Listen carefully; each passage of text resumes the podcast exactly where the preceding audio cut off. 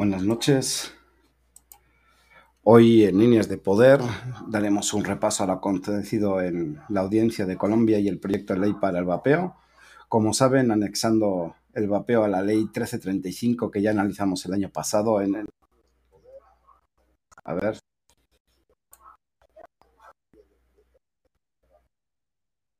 Me estoy duplicando audio. A ver, alguien se está duplicando.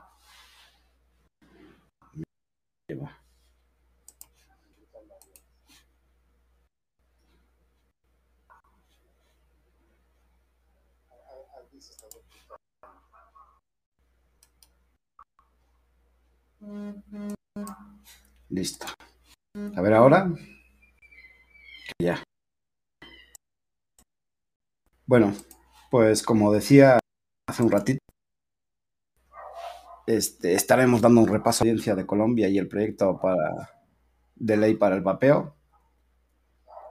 Como saben, anexando el vapeo a la, a la ley 1335, que ya analizamos el año pasado en agosto en líneas de poder, que si se acuerdan es la que regula el tabaco y ahora modificada para espacios libres de humo y emisiones.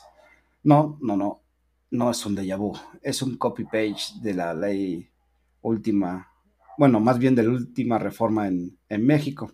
Pero quédense y charlaremos de esto y un poco más con nuestros invitados de hoy. Hoy tendremos a Juan Facundo Teme de Asobeip Argentina y Francisco Ordóñez de Asobeip este, Colombia. Así que bienvenidos al Calaverso, ya comienza Líneas de Poder. Pasa, ponte codo y piensa mismo.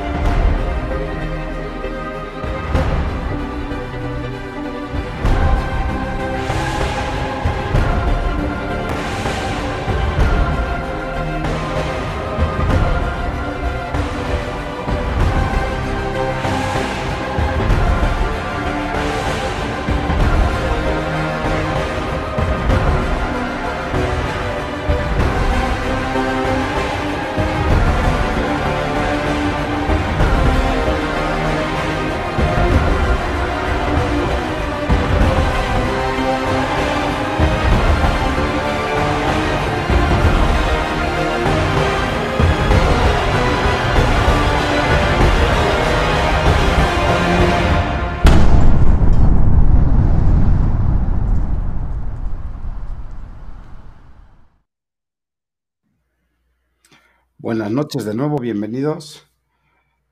Vamos a, ir presentando a nuestros panelistas como siempre. Primeramente, Toño. Toño, buenas noches, bienvenido, ¿cómo estás? ¿Nos escuchas, Toño? No, no se te oye.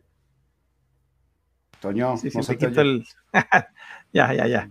Si le, si le quito el, el, el mod, probablemente funcione. Este, un saludo para todos los chicos que nos están escuchando en el chat y para los que nos van a ver más adelante. Eh, tenemos a unos invitados increíbles el día de hoy. Este, y, como dijo, y vamos a hablar de un tema súper interesante. Buenas noches.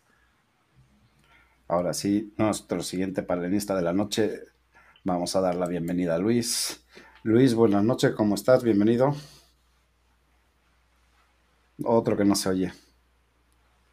Ya estoy como, ya estoy como Toño.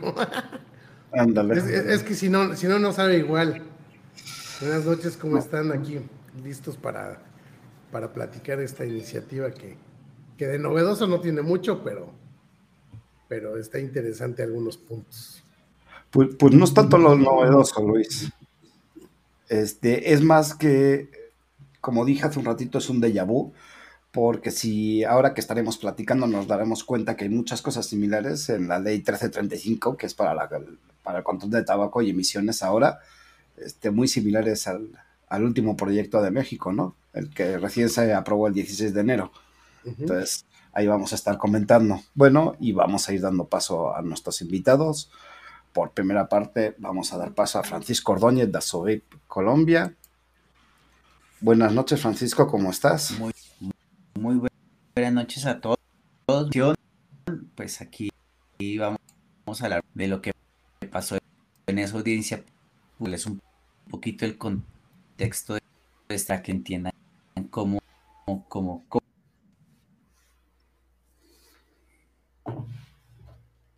Creo que hoy es la noche de los fallos. Bueno, ahora sí, no sé si anda por ahí Juan. Vamos a ir a dar paso a Juan Facundo Teme de Asopeip, Argentina. Buenas noches, Juan, ¿cómo estás? Bienvenido.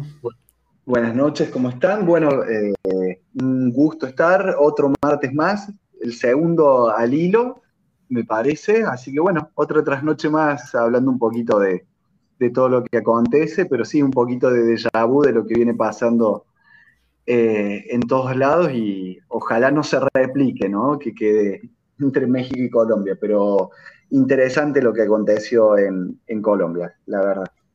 Sí, de, hecho decía yo hace un ratito que lo habíamos visto en agosto, exactamente lo vimos en agosto, en Líneas de Poder, 9 de agosto, episodio 31, si mal no recuerdo, que también nos acompañó en esa ocasión Francisco y creo que también nos acompañó Raf Clarinete. Se titulaba Colombia 1335 y al parche.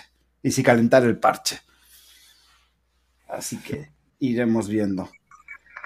Bueno, vamos a ir. No sé quién está por el chat, no estoy viendo los comentarios, no sé si se me está trabando. Buenas noches, Corra.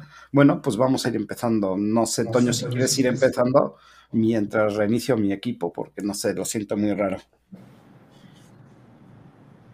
Ya se eh, sí, ¿eh? sí, ya, ya se estabilizó. Es como que tarda un poquito en agarrar este, este, este sistema. De hecho, a mí me costó trabajillo, pero ya agarró la onda. No, pues yo, creo que te, voy a dejar la palabra a ti, a, a ti, Iván, que tú estás un poquito más. Se me olvidó, dejó a Daniel atrás, entonces. Ahí está Daniel, ahí bien. Ah, sí viene a Daniel.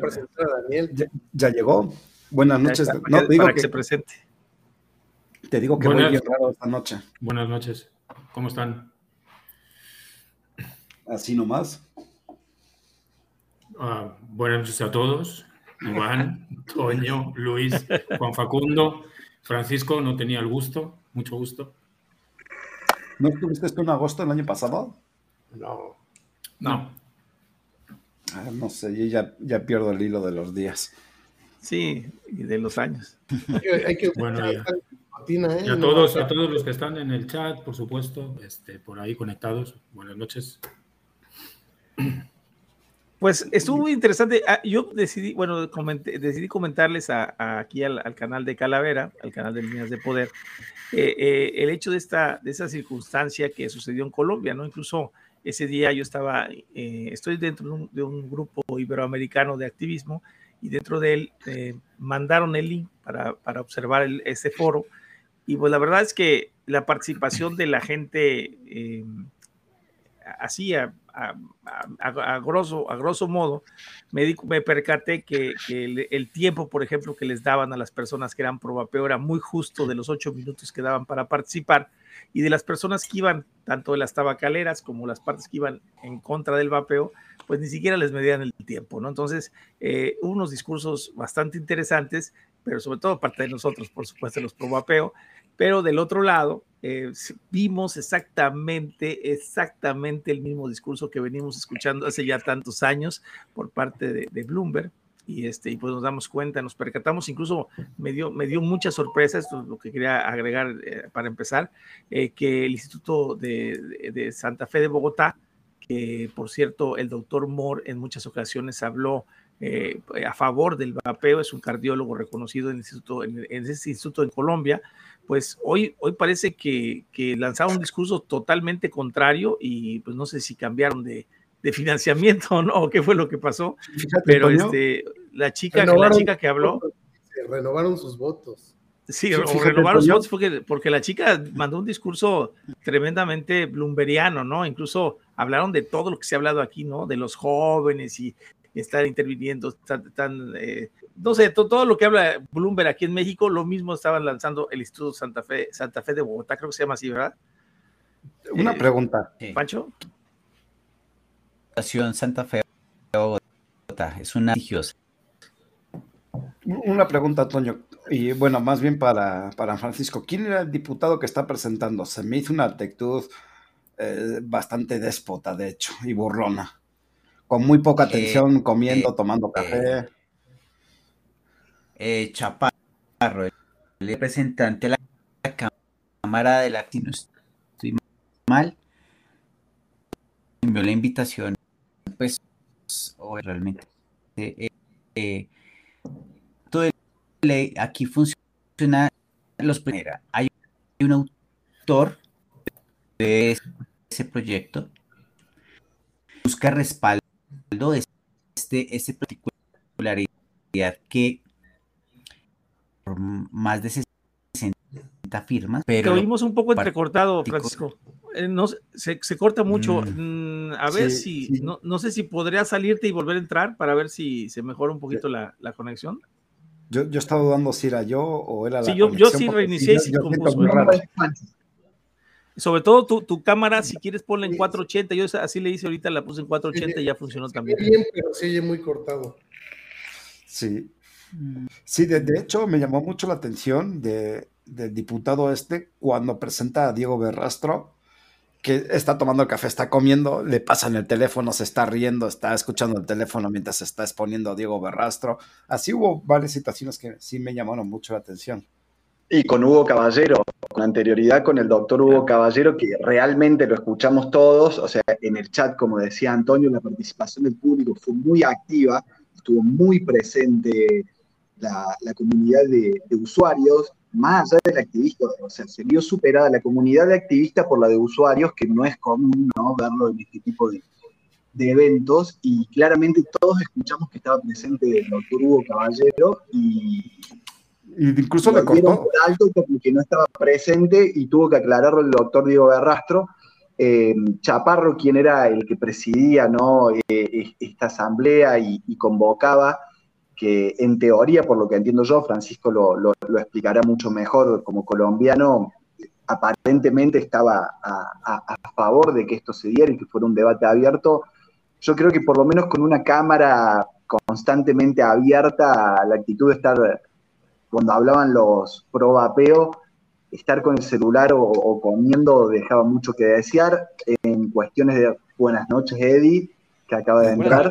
La educación sobre todo, ya déjalo lo ético. Sobre todo, y lo de los tiempos, si bien fue una audiencia muy igualitaria en la cantidad de expositores, los tiempos se notaron mucho, creo que después de la exposición del Ejecutivo de BAT, que habló que no le midieron tiempos para nada, lo presentaron fue libre totalmente poner y lo saltean automáticamente que parecía de la gente reclamaba censura al doctor Caballero y empieza la exposición del doctor Diego Garrastro, que lo limitan creo que a, 8 o 10 minutos, 10 minutos me parece, eh, y nos quedamos como diciendo, pero Bat habló con total soltura y empezaron a, limitar, bueno, después pasó con el doctor eh, Randall, con Eliana también, incluso no, no tuvieron eh, la integridad de poder hacer una diferencia con los que tuvieron problemas técnicos, ¿no? Eh, de decir, bueno,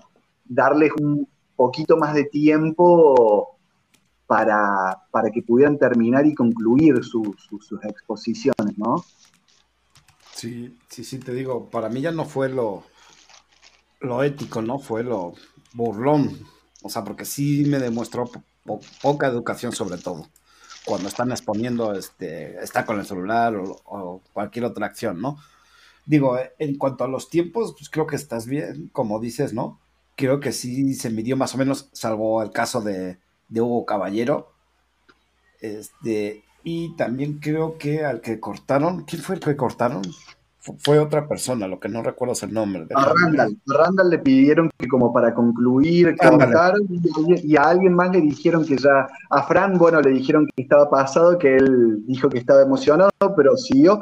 Creo que Fran y bueno, y el doctor Diego Garrastro fueron los que pudieron sortear, ya con la experiencia que los caracteriza ¿no? en este tipo de eventos, eh, un poco la, la, presión y el nerviosismo la sortearon muy bien. Diego con con mucha altura cuando lo cortaron, avanzó en su PowerPoint y, fue, digamos, al grano y, se, la, se, las dio, les cantó la justa, como diríamos, ¿no? Acá. Y, bueno, Fran también con, mucha ética eh, lo, sortió bien el, nerviosismo y el apuro que, le planteaban la, contraparte, ¿no? Y, y al reloj sobre todo.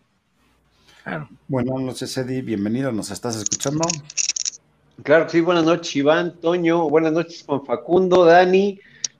Disculpen que no alcance a ver los nombres, pero mis pantallas son muy pequeñitas. Francisco Ordóñez de Azubay, Colombia, ¿cómo estás? Y Luis, buenas noches. ¿Cómo estamos? Bueno, de las pantallas es lo único chiquitito que hay, pero bueno, ya de eso habrá otro tema. Ok. ¿Viste algo de, del proyecto de ley de Colombia, Eddie? Pues mira, lo, lo leí, leí una parte que me hace muy parecido al, que tenemos aquí, sobre todo en la cuestión de restricciones, de mercadotecnia, de los pictogramas, este, de cómo encasillan de la misma manera y con, prácticamente las mismas palabras al, al, vapeo tanto en Colombia como en México. Sí, sobre todo en, los espacios libres de humo y emisiones. Exactamente, exactamente. Pues me llama mucho la atención porque pues, todo parece indicar que es eh, la misma persona, la misma organización o la misma, no sé, a llevar la misma agenda, ¿no? nada más que tiene terminología colombiana, nada más tiene terminología colombiana, pero es lo mismo. Pues en realidad es lo mismo.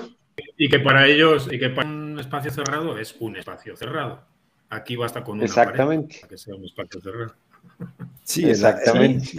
En la 375 nada más falta decir que van a calentar el parche. Pusieron lo de los impuestos. Los espacios libres de humo, que en teoría un espacio libre de humo y emisiones es aquel que no tiene un techo y al menos una columna que soporta el techo. Eso es un espacio cerrado.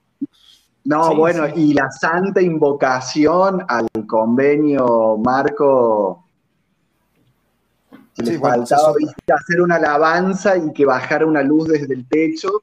Y bueno, creo que, algunos también supieron, eh, bueno, porque el convenio marco mucho se trata de cuestión de interpretaciones eh, y hubo gente que lo interpretó para bien y para mal en, la misma asamblea, eso también estuvo bastante entretenido. Me, gustó bien. Me, llamó mucho. Hay, una parte que me llamó mucho la atención, a ver si la recuerdo más o menos y, no la transgiverso. Hay un espacio que dice que las organizaciones no pueden exponer o, o poner una ponencia siempre que no declaren el conflicto de interés. ¿Es así, Pancho? No, no, no, eso una interpretación ahí. Están haciendo. ¿Ahora sí me escuchan bien? Sí, sí, perfecto. Muy bien. Perfecto. Eh, eh, realmente, la, esos son como interpretaciones del convenio marco realmente porque los protocolos para hablar tanto con las organizaciones, con aquellas organizaciones que reciben financiación. Entonces, realmente eso están acomodando el discurso a su, conveniencia.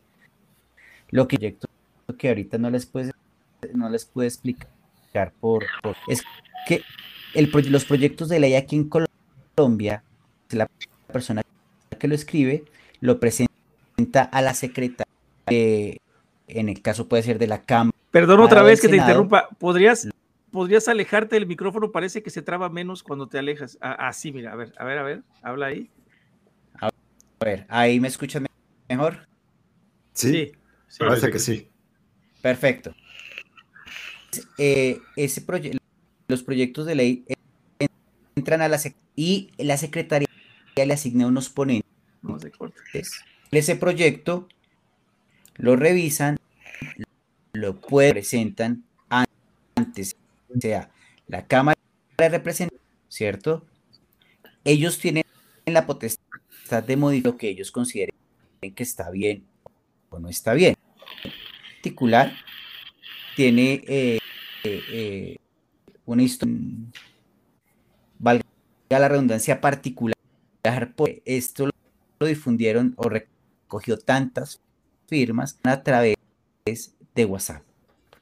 Y es por F, es decir, se le escribe a los asistentes de que por favor firme este proyecto. Creo que no solamente pasa en Colombia, sino en muchos países nunca leen nada y simplemente te van firmando.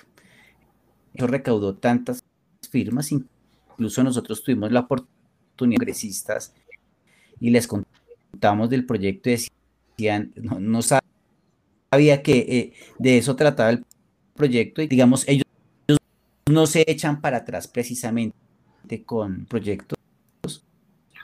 Eh, hay una cosa, es como unos acuerdos dentro de ellos, digamos, de apoyar todo lo que pasa ahí dentro de, dentro de los eh, dentro de los congresos o entre las cámaras de diputados de los pero realmente el proyecto está mucho mejor no estoy diciendo que sea bueno al que se presentó inicialmente el que estaba inicialmente era lo que ustedes vieron en este ¿Por qué?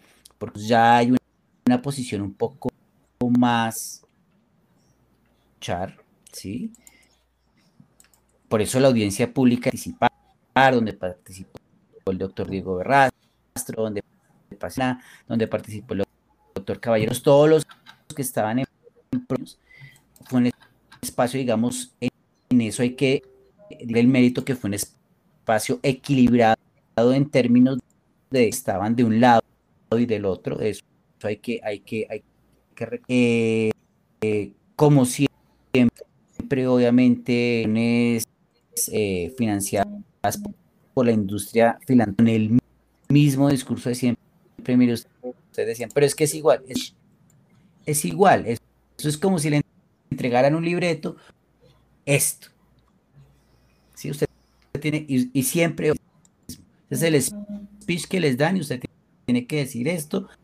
se dan cuenta cuando ustedes escuchan precisamente que la nicotina causa cáncer, que la adicción, que la puerta de entrada, nunca hay una, referencia de un estudio que usted puede consultar aquí, este otro, otro estudio acá. Nunca, digamos, ¿cuál es la jugada de ellos? Es jugar con la emoción.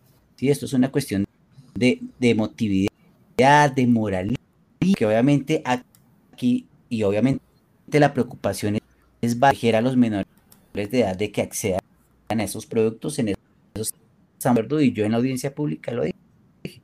Aquí todos estamos, eh, no deben acceder a esos productos. Yo te quería, preguntar, Francisco, si, si ves tú muy, muy no, de hecho ya estamos platicando que vemos muy similar lo que están haciendo en Colombia a lo que están haciendo aquí en México. Pero yo te quería preguntar si, si consideras que estas acciones que toma Bloomberg Philanthropies eh, de estar dando este, jugar con el patos del discurso en todos los lugares, los, quién va a pensar en los niños y que están repitiendo tantas veces y que eh, no sé si agraciados, desgraciadamente los congresos se la tragan completita o el público en general que lo escucha se la traga. Eh, no sé si creas que afecte al final de las decisiones que se tomaran las regulaciones. O sea, porque yo pienso que nos, nos quieren dar un poquito a tole con el dedo estos, estos reguladores o estos congresos en decir, hicimos lo posible, los dejamos que hablaran, pero las cosas son así, así van a quedar.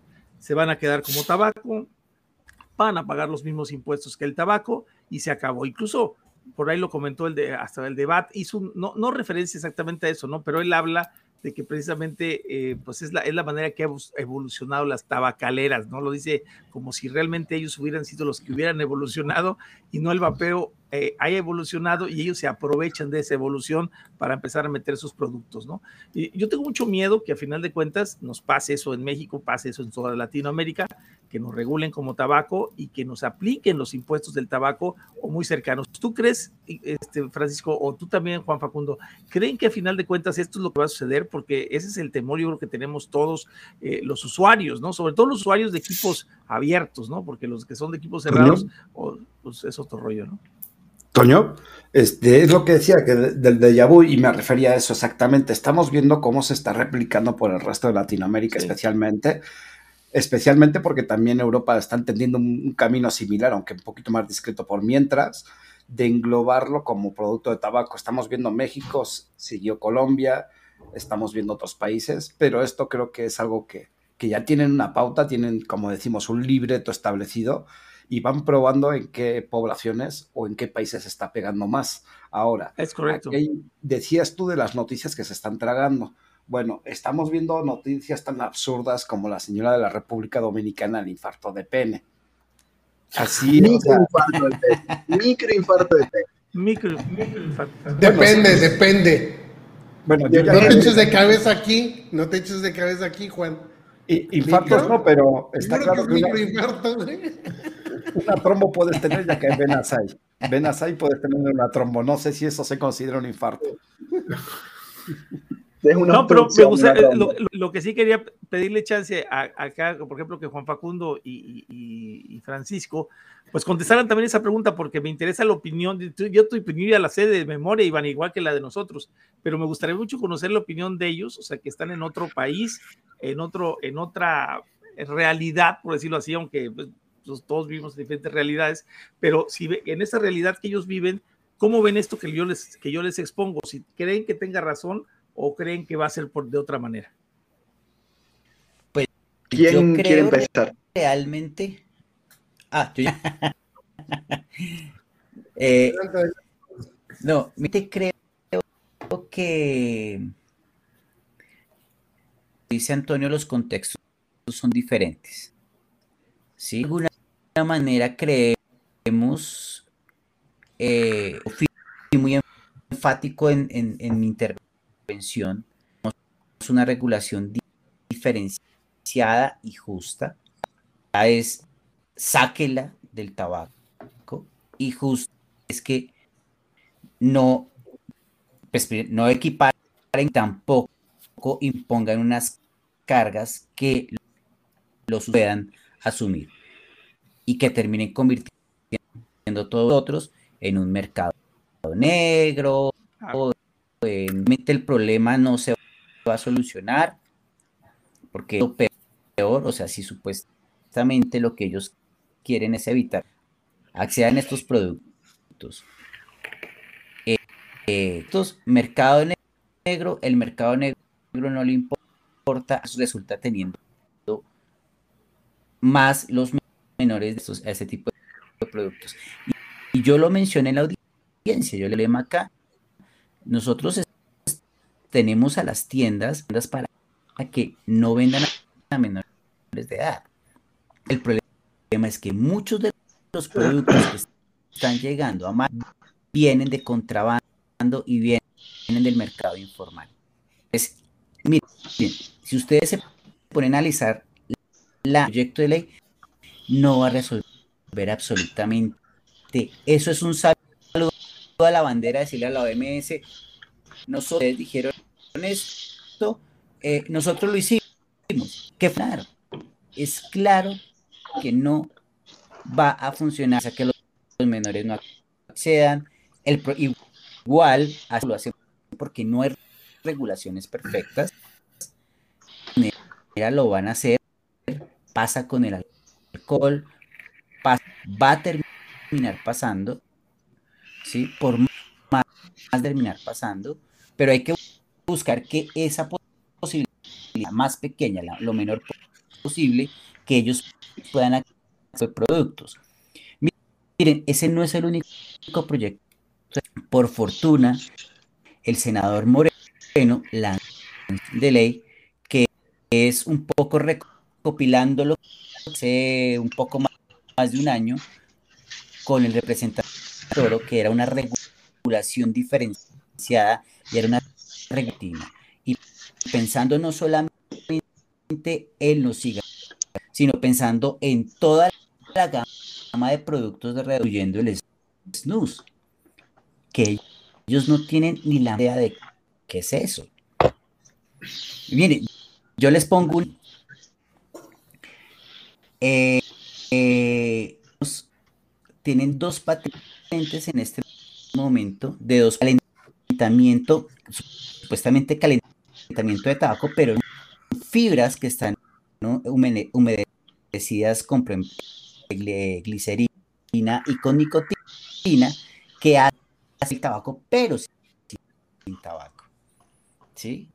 es lo que realmente hay que regular? Es la nicotina en la medida, no, nicotina no, es la generadora de los problemas, eso, ya lo tenemos todos, todos claro. Pero, ¿cómo regular eso de una manera diferente? Esa, digamos, fue el mensaje. Este proyecto de ley, lo que yo la particularidad que les el concepto de reducción de riesgo y daño. Idea de esta audiencia pública eh, y fuimos hacia allá es, existe la reducción de evidencia científica que lo respalda, póngale ese proyecto que eso hace que el, eh, el, proyecto o, o, coja otro rumbo. ¿Sí? Esa es la idea, digamos, eh, vamos a ver qué pasa. Vamos, está el proyecto del senador Moreno, que precisamente de entrar a la pelea precisa que contempla con mucho más precisión diferentes dispositivos y elementos que puedan eh, que son, de menor riesgo y que tiene digamos particularidad en la regulación que no afecta, ¿sí? pero que va a, tratar de, por lo menos, varios de los problemas que ellos dicen con el proyecto, con la modificación de la, ley 1335 que es tabaco. Ese es más o menos, entonces, ¿qué puede pasar? Puede pasar cualquier cosa. O sea, aquí puede pasar, ¿sí? La idea ah, es, en, con la evidencia entrar, miren, yo dije varios informados, ¿sí? Sabemos de los estudios, que la reducción de riesgos y daños, sabemos de todo lo que, porque existe la evidencia como tal, ¿sí? Pero como Diego, como Eliana, eh, como todas las personas que participaron eh, a favor de la reducción de daños, que son mucho más técnicos. Entre es yo, yo soy un ciudadano adulto que tengo derechos, así como hoy acompañaron ese día y otros tantos miles afuera que utilizan estos dispositivos. Nosotros tenemos el derecho a elegir, tenemos el derecho, eh, eh, la reducción de daños es un derecho humano que dentro de esta normativa y queremos que haya un licenciado y justo.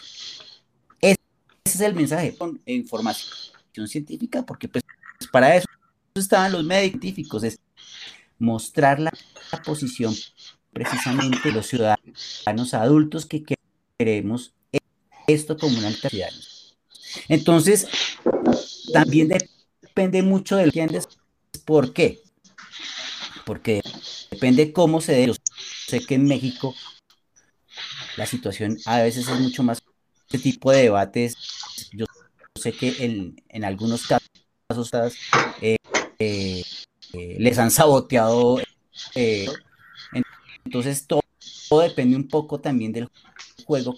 Entonces no es, no sabemos qué vaya a pasar.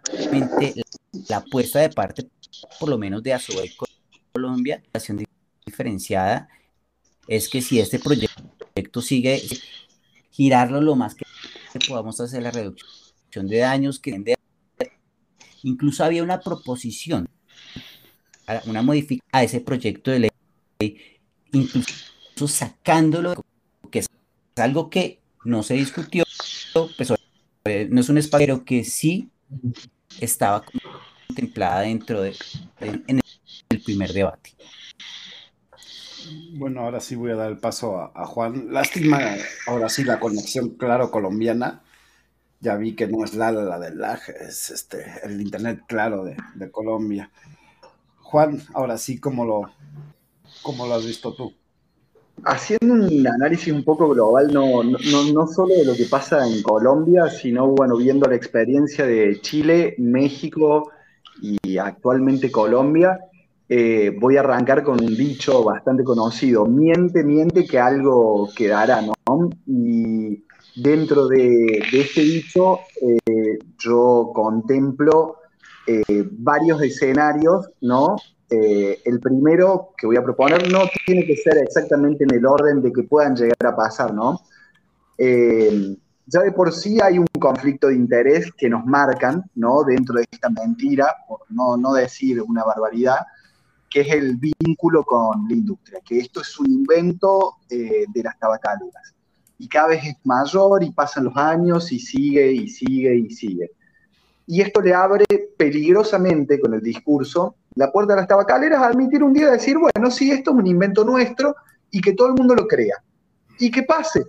Y que en el discurso y que en el colectivo quede instalado que esto es de las tabacaleras y abra la puerta a que ellos puedan salir libremente eh, a hablar de estos productos y a manejarlo tanto en laboratorio y en la opinión pública, como a dominar un mercado. Eso es un escenario que están abriendo la puerta peligrosamente.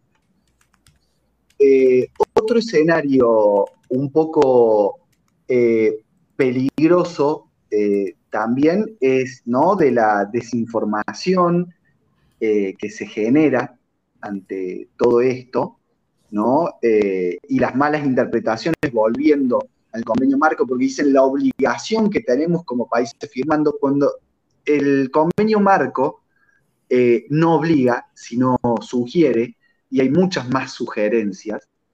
Y dentro de esos escenarios y las sugerencias que hay, hay algunas que son a favor.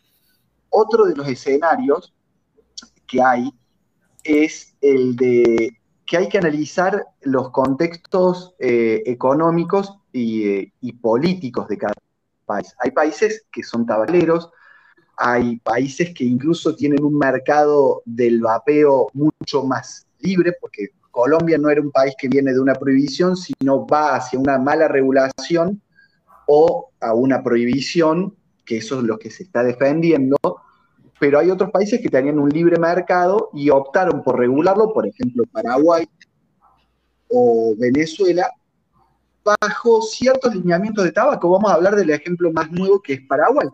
Paraguay, la más rápida fue bajo los mismos impuestos que el tabaco. Claro, en Argentina, entre un IVA del 21% y 60 y pico por ciento de impuestos del tabaco, si lo regulamos bajo esos parámetros se nos va a un 80% de impuestos sobre el vapeo. En cambio, Paraguay tenía solo un 19%, y ese país lo acepta porque es una vía rápida. Ahora, Paraguay está muy bien controlado por disposición administrativa. Nosotros estamos prohibidos por disposición administrativa, ellos están regulados por disposición administrativa, irónicamente. Y eso también presta a una confusión, porque hay países que por ir por lo fácil o por lo rápido de decir, bueno, regulemos esta industria, por más que el comercio sea libre, no queremos contrabando, no queremos por menores, queremos cuidar a nuestra adolescencia, a, nuestros niños, y necesitamos cierto marco legal para esto, bueno, aceptamos lo que nos proponen, como lo hizo Paraguay. Entonces es un discurso un tanto peligroso porque... A eso me eh, refería yo, ¿eh? A eso me refería, están, lavándonos el coco, nos están lavando el coco para decir, bueno, ya, regula como quieras, pero regula, ¿no? O sea, eso, es, lo peligroso, ¿no? Pero eso sería lo correcto. y rápido, pero a la larga la consecuencia, porque lo que hoy se escribe con la mano, mañana lo podemos borrar con el codo. Eh, y eso pasa en los países que hemos visto nuevamente regulados, vamos al caso de Paraguay, que no se regulan por una ley o, que pasan por el Congreso o una prohibición como pasa por Argentina, es una disposición administrativa. Y esas disposiciones administrativas pueden ir mutando según la necesidad. Argentina, bueno, está, yo considero y tengo una tesis sobre que las prohibiciones eh, que vienen sobre control de tabaco y sobre los estados es admitir el fracaso en educación, en salud pública. O sea, si no queda otra que prohibir, es admitir que fracasamos en un montón de materias. Pero el discurso es peligroso. Igualarlo al producto de tabaco también es un escenario de decir, bueno, por más que la regulación sea buena, igualarlo al tabaco no está bueno porque es seguir confundiendo. Entonces, ahí es el rol importante de la reducción de tabacos, de la reducción del daño. Perdón, me equivoqué. ¿Por qué? ¿No es el camino más fácil? No, no es el camino más fácil. No es el que obtiene los resultados más rápidos como los otros escenarios que proponíamos. Pero sí es el que plantea la, la solidez y la contundencia eh, en los argumentos. ¿Por qué? Porque está la ciencia y la medicina detrás como lo planteó Eliana, como lo planteó Randall, como lo planteó el doctor Garrastro, eh, Hugo Caballero, ARDA, la Asociación Argentina de, la Reducción de Daños, que es un espectro muy amplio porque se dedica al alcoholismo, drogas, tabaco, y ahora han ingresado a esto de que es el mundo del vapeo. Eh, bueno, Acción Técnica y Social de Colombia, que para mí ha sido eh, la ponencia, si bien todos han sido excelentes ponentes, Francisco impresionante, pero la ponencia de Joaquín Quintero ha planteado eh, unos argumentos que incluso para los mismos defensores de la reducción de daños y de los derechos de los vapeadores es muy incómodo tocar el vapeo por placer y el vínculo y hablar de otras drogas nos es muy difícil porque el Evali nos ha hecho mu- mucho daño, por eso quería de- destacar la ponencia de él. Fue algo que a mí eh, me tocó una fibra muy sensible y me emocionó porque lo hizo de una manera tan objetiva y de una manera tan sensata, porque no es mu- muy fácil hablar. Y no era alguien que viene de nuestro palo, pero sí defendió nuestra bandera, ¿no? Y lo hizo decir, vapear o consumir nicotina por placer y porque quiero, no nos es fácil. Que yo creo que ninguno de los presentes eh, nos es fácil. Y fue una ponencia cruda, y, pero tan políticamente correcta y, y llegó tan bien, ¿no? Eh, que la verdad a mí me, me dejó perplejo. Lo, lo quería decir, si bien no tenía nada que ver, lo ne- necesitaba sacarlo porque si no me salían los subtítulos abajo. Eh, Juan, si, si bien como dices, me llamó mucho la atención y me gustó mucho que se enfocara sobre todo desde un principio a la reducción de daños. Ya, ya dijiste con la ponencia de Juan Quintero, sobre todo, Diego Barrastro, este, Caballero y, eh, y los demás, Eliana, por supuesto, también. Pero la, otra pregunta que te quiero hacer es, bien decías de que se presenta la oportunidad y la agarramos. No es como agarrarse a un clavo ardiendo y aceptar cualquier cosa por querer regular. Sí, totalmente, totalmente. En Argentina, eh, si bien se critica mucho que los resultados son muy lentos, y lo admito totalmente, soy consecuente de eso, eh, pero primero también eh, nos faltan hasta oportunidades fáciles, porque no, no, no, no, hay ni, ni fáciles ni difíciles para regular acá, pero aunque se planteara una oportunidad de estas, eh, no es sensato ponerle una carga de 80% o igualarlo al producto de tabaco porque es compararlo. Y la regulación sensata es lo diferencial y basado en la ciencia. Por lo menos en lo que es la gestión de, de, de, de no, no, no se puede aceptar el camino fácil. Está bien, puedo ser cuadrado de cabeza, eh, pero si tenemos la ciencia a favor, y esto hay que proyectarlo que no es de la noche a la mañana, salvo que el milagro ocurra en marzo cuando el Congreso abra y haya algún iluminado. Pero yo creo que no es un escenario para, Argentina que, que lo podamos aceptar. Primero, también porque abrimos otra puerta. No nos olvidemos que Latinoamérica, y me voy a hacer cargo solo de hablar de Argentina, que es un país muy corrupto. Todo lo que sea tabaco implica corrupción en Argentina. Y porque implica cargas impositivas muy grandes. Primero, es lo, que entra a las arcas del Estado y lo que entra a la corrupción. Y le sumamos un tercer ingrediente. Tenemos siete provincias por lo menos tabacaleras que la sumen en el terror de decir que el vapeo los va a dejar sin trabajo. Y no es así, porque ya que la industria tabacalera está teniendo una reconversión, las provincias tabacaleras también van a tener su reconversión a producir no solo tabaco, porque hay otros productos de riesgo reducido, el tabaco calentado, que yo sinceramente no lo defiendo porque a Sobeip no se dedica a eso, y no me quiero poner en contra ni entrar en ese debate con laicos ni demás, porque no me compete, eh, porque es reducción de daños también, pero también plantearle que no, no tiene que haber un, miedo, sino una evolución tecnológica que incluso representaría una mejoría en la calidad de vida para esas provincias, porque el trabajo que representa, no, no las tabacaleras, ojo, la producción de tabaco en la Argentina es un trabajo, lo digo sin pelos en la lengua, prácticamente esclavo. Es prácticamente esclavo y primitivo. Entonces, eh, y otros procesos industriales, tecnológicos, representaría un crecimiento muy grande para esas provincias y se está pensando, o lo estamos contemplando en las propuestas desde ASOBEI, eh, en cambiar los paradigmas y hacerle una propuesta a esas provincias que todavía no encontramos cómo, pero le estamos buscando la vuelta, eh, para ponernos de ese lado, porque solo son siete provincias que tienen miedo, no que estén en contra, sino que tienen miedo, pero que también tienen casi 40 representantes.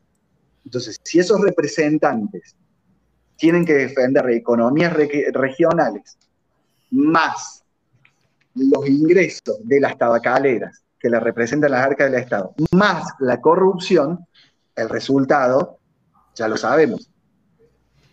Ahora sí, perdón Luis que te interrumpí, no sé si te cortamos el hilo y luego me gustaría cuando acabes levantar la pregunta que estaba haciendo para Panchito este, Lala en el chat. ¿De qué me hablas? Ibas a hacer una pregunta, creo, pero... No, iba a hacer un comentario en relación a lo que dice Juan Facundo, porque en Argentina, por lo que yo sé, y si me equivoco que me corrija, pues las iniciativas o el avance regulatorio va muy lento comparado a México y, Argentina, digo, y Argentina y Colombia. Sea, va muy lento en cuanto a que lo tienen ahí donde lo han querido tener todo el tiempo, prohibido, ¿no?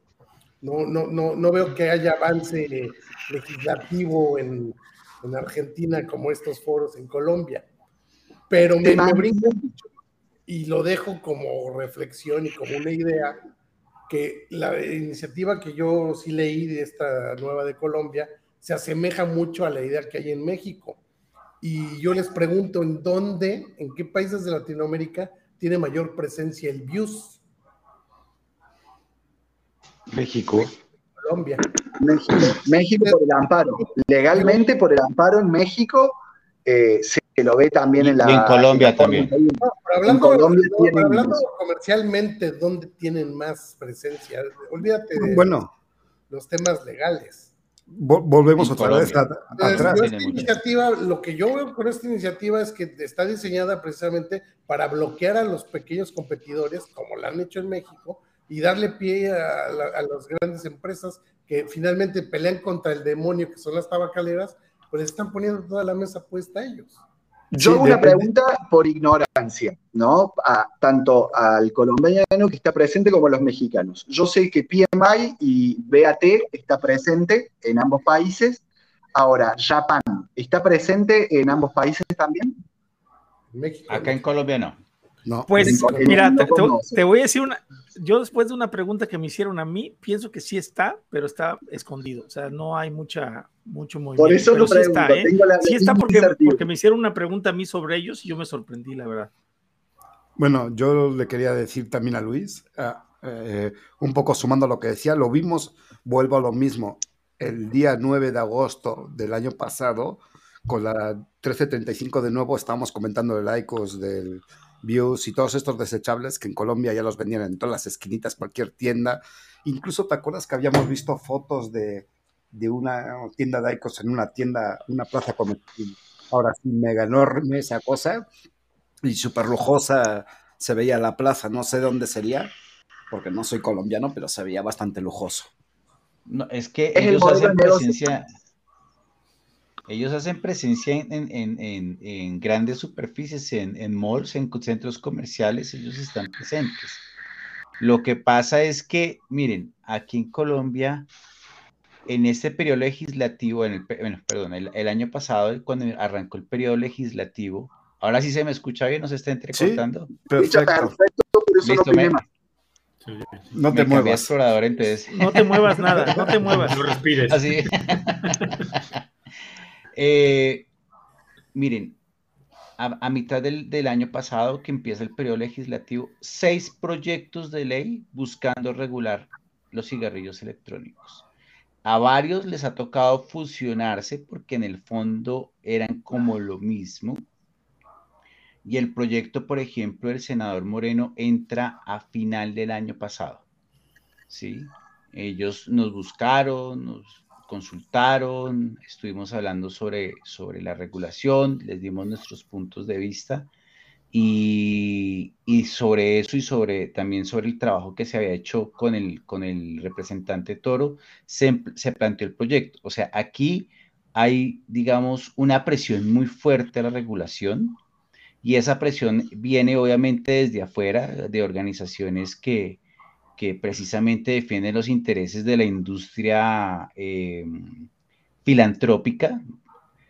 Eh, entonces, aquí la cosa está realmente muy movida. Además que tenemos un contexto que este año el, el balón está en esta región con el COP, que va a ser el COP 10. Entonces, obviamente aquí hay una presión muy fuerte a buscar que la región se alinee un poco con los intereses de esa industria filantrópica, precisamente. ¿Para qué? Pues para, mire lo que pasó con Panamá. Panamá no tenía una posición, bueno, había una prohibición también, digamos, muy administrativa, pero el presidente la ratifica y aparece una foto muy campante el presidente dándole la mano a Michael Bloomberg. ¿Mm? Sí, bueno, ya, ya lo vimos hay- aquí con Jeff. Ah, ahí, ahí- ahí vemos precisamente cómo es la influencia de, de este señor, de los tentáculos que tiene eh, Bloomberg Philanthropics con todo lado, mejor dicho, a mover precisamente a, a imponer su estilo de vida, porque realmente eso es una imposición de estilo de vida. Ah, otra cosa, eh, no sé, eh, es Julián Quintero, que lo mencionaron, Julián Quintero es la persona que, que, precisamente habló que representa una organización que lleva bastante tiempo eh, con lo que es reducción de riesgos y daños en otras sustancias distintas a la nicotina, en sustancias, digamos, como la, la cocaína, la heroína, eh, los, o sea, ellos tienen un bagaje, digamos, en frente a ese tipo de temas de regulación, de prohibición, de, o sea, ellos ya han tenido que pasar mucho este proceso que nosotros estamos viviendo y obviamente tienen una experiencia bastante grande en torno a esto. Y precisamente, digamos, eh, por fortuna, digamos, trabajamos mancomunadamente en todo esto y, creo que fue también, estoy de acuerdo, brillante la presentación de Julián dentro de esto porque pues es un tema que es un poco delicado, sino que pues ellos, eh, puedo decir que tienen la autoridad por su experiencia de hablar del placer de consumir, eh, que es algo que a veces nosotros los activistas tenemos un poco de miedo a decir porque entonces eh, sentimos que nos van a atacar. Ellos ya sufrieron las apaleadas para eso, eh, entonces ya tienen un poquito más de, de, de, experiencia y saben cómo capotear el toro en, estos casos. Bueno, frente a la pregunta de Lala, eh, el futuro del proyecto. Es complejo porque no sabemos qué, va, qué van a hacer los ponentes con, con la información que reciben, porque la audiencia pública es una exposición de todas las partes. Ellos cogen esa información y dicen, de esto qué nos sirve o qué, o qué vamos a utilizar, más que nos sirve, qué vamos a utilizar y cómo lo vamos a integrar dentro del proyecto. Eso lo vamos a saber cuando el proyecto se vuelva a radicar ya con las modificaciones en la Secretaría, en este caso de la, de la Cámara de Representantes. Ahí vamos a saber qué tomaron y qué no tomaron. Y es muy posible que, pues digamos, hay una, una muy buena intención, por lo menos de, de la representante María Fernanda Carrascal de, escuchar la posición de los usuarios, eh, también entiende muy bien el mensaje de la reducción de daños y le hacía mención sobre, eh, sobre este gobierno porque este gobierno es muy particular. Este, este gobierno está eh, enfocado con, con la legalización de las drogas, bueno, aquí hay un proceso en torno a eso y también frente a la reducción del riesgo y el daño. Entonces no sabemos qué tanto pueda llegar realmente a eso como gobierno, a darle un giro. Siento que el gobierno no conoce muy bien el discurso de reducción de riesgos y daños y la evidencia científica en torno a lo que es el tabaco. Conocen la reducción de riesgos y daños frente a otras sustancias, entonces yo creo que hay que darle una mayor exposición precisamente a la reducción de riesgos y daños en torno al tabaquismo. Tenemos la fortuna de que tenemos el acceso y conocemos a muchos de los científicos y de las personas que trabajan en torno a esto, a reducción de riesgos y daños, y estamos pues obviamente buscando las oportunidades para poderlos decir, mire, aquí hay gente que estudia sobre esto, que sabe sobre esto, que hay investigaciones ya eh, revisadas por pares que nos pueden permitir a nosotros decir, esto sí es una herramienta de reducción de riesgos y daños. ¿sí? Ah, ah, Entonces yo creo que, no sé si de pronto respondo lo, que, lo que de pronto eh, Lala estaba preguntando, vamos a ver qué pasa, vamos a ver qué pasa, pero pues aquí no hay certeza de nada porque pues por, por lo menos se creía lo mismo de AMLO y miren en la situación en que está México en este momento. Bueno, Entonces, eh, no sabemos. Aún es temprano, aún es Ese, ese es otro tema. Ahora, aún es temprano, aún es temprano. Yo tengo otros datos, no es cierto. aguanta un momentito porque decía de los tentáculos y a modo de chascarrillo, hablando de tentáculos de Bloomberg, a ver qué opina el panel porque no creo que el chat esté, esté muy familiarizada con la idea o con la noticia de Twitter de la salida de Gardner de Inco. Permíteme, antes de entrar en ese tema, porque es otro tema aparte, pero miren. No, sí, pero como chascarrillo para rápido. Quiero hacer este comentario así sincero en lo que, de lo que opina Francisco, pero a lo mejor no somos expertos, por decirlo de una manera, pero nos gusta conocer el mundo y nos investigamos realmente el equipo de líneas de poder, tratamos de investigar el, en sí todos los temas eh, que suceden en el mundo. Y les voy a platicar un caso curioso que lo vimos, incluso lo vimos con una, doctora en, politóloga de la Universidad de Washington, este, que se llama Lupita Correa. Esta chica estuvo financiada por la organización Soros, Open Society, y investigó, precisamente la lanzaron a ver a ella eh, la parte de la migración que sucedía en la frontera eh, Estados Unidos-México, ¿no? Eh, y cómo venían las, famosas caravanas, las famosas caravanas migrantes financiadas por George Soros, ¿no?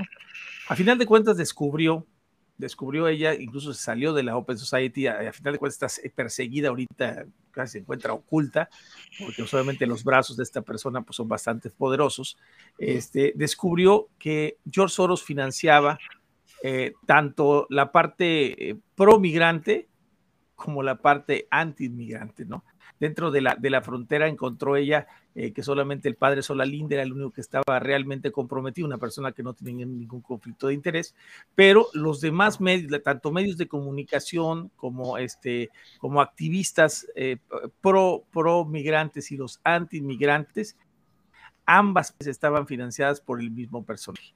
¿Y qué conseguían con esto? Bueno, pues conseguían precisamente que pudieran no solamente eh, eh, hacer trato, trato de órganos, bueno, venta de órganos, trato de trata de personas, eh, obviamente este, contrabando de armas, contrabando de... ¿Quieres que nos censuren de nuevo, verdad? No, espérate, espérate. No, lo que sí quiero decirles es que esto que está sucediendo en la migración no solamente sucede en ese tema.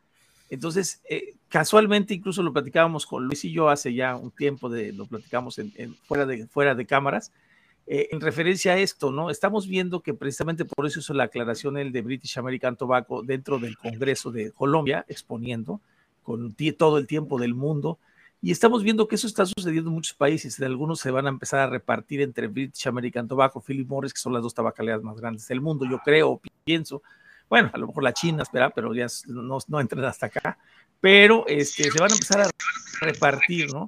Y vemos el, verdadero problema que es eh, que ellos nos llevan a pensar que se está regulando, cuando en, realidad a ellos no les importa no pagar, o, sea, o, pagar los impuestos que pretendan, porque sus métodos no consumen mucho impuestos. Es decir, no vas a pagar lo mismo por un líquido que vendas de un mililitro a una persona que consume un frasco, no sé, este, de, de 120, ¿sí? este, pues es que eso es lo que estamos pues, viendo en las deja, regulaciones, ¿no? Nos deja totalmente, nos deja totalmente este, desprotegidos a las personas que consumimos nicotina base libre y simplemente van a, jugar con los métodos cerrados, ¿no? Entonces hay que estar muy al pendiente, yo pienso, al menos pienso, porque pienso que las tabacaleras juegan un papel importante dentro de los congresos, incluso llegan a, ser parte de los tratos, de los tratos dentro, o sea, lo dijo la chica esta de, de la Universidad de, de Santa Fe de Bogotá, que decía, decía ella que, que, había demasiados productos. Fíjense, desde ahí mandó el mensaje. Hay muchísimos productos y no se pueden regular porque son tantos que no se pueden. Si fueran tres o cuatro sería diferente. O sea, eso, este mensaje deja mucho que decir. ¿Quieres decir que ya hay eh, manita sudada? Pues yo pienso, no es que, no es que piense que haya manita sudada, más bien pienso que la, la, manita sudada está en todo el planeta, ¿no? Porque estos grandes intereses de los gobiernos mismos que quieren ser cobrando esos impuestos, pues son los mismos intereses que hay en Colombia, en Argentina, en Perú, en Chile, en todos los países, ¿no?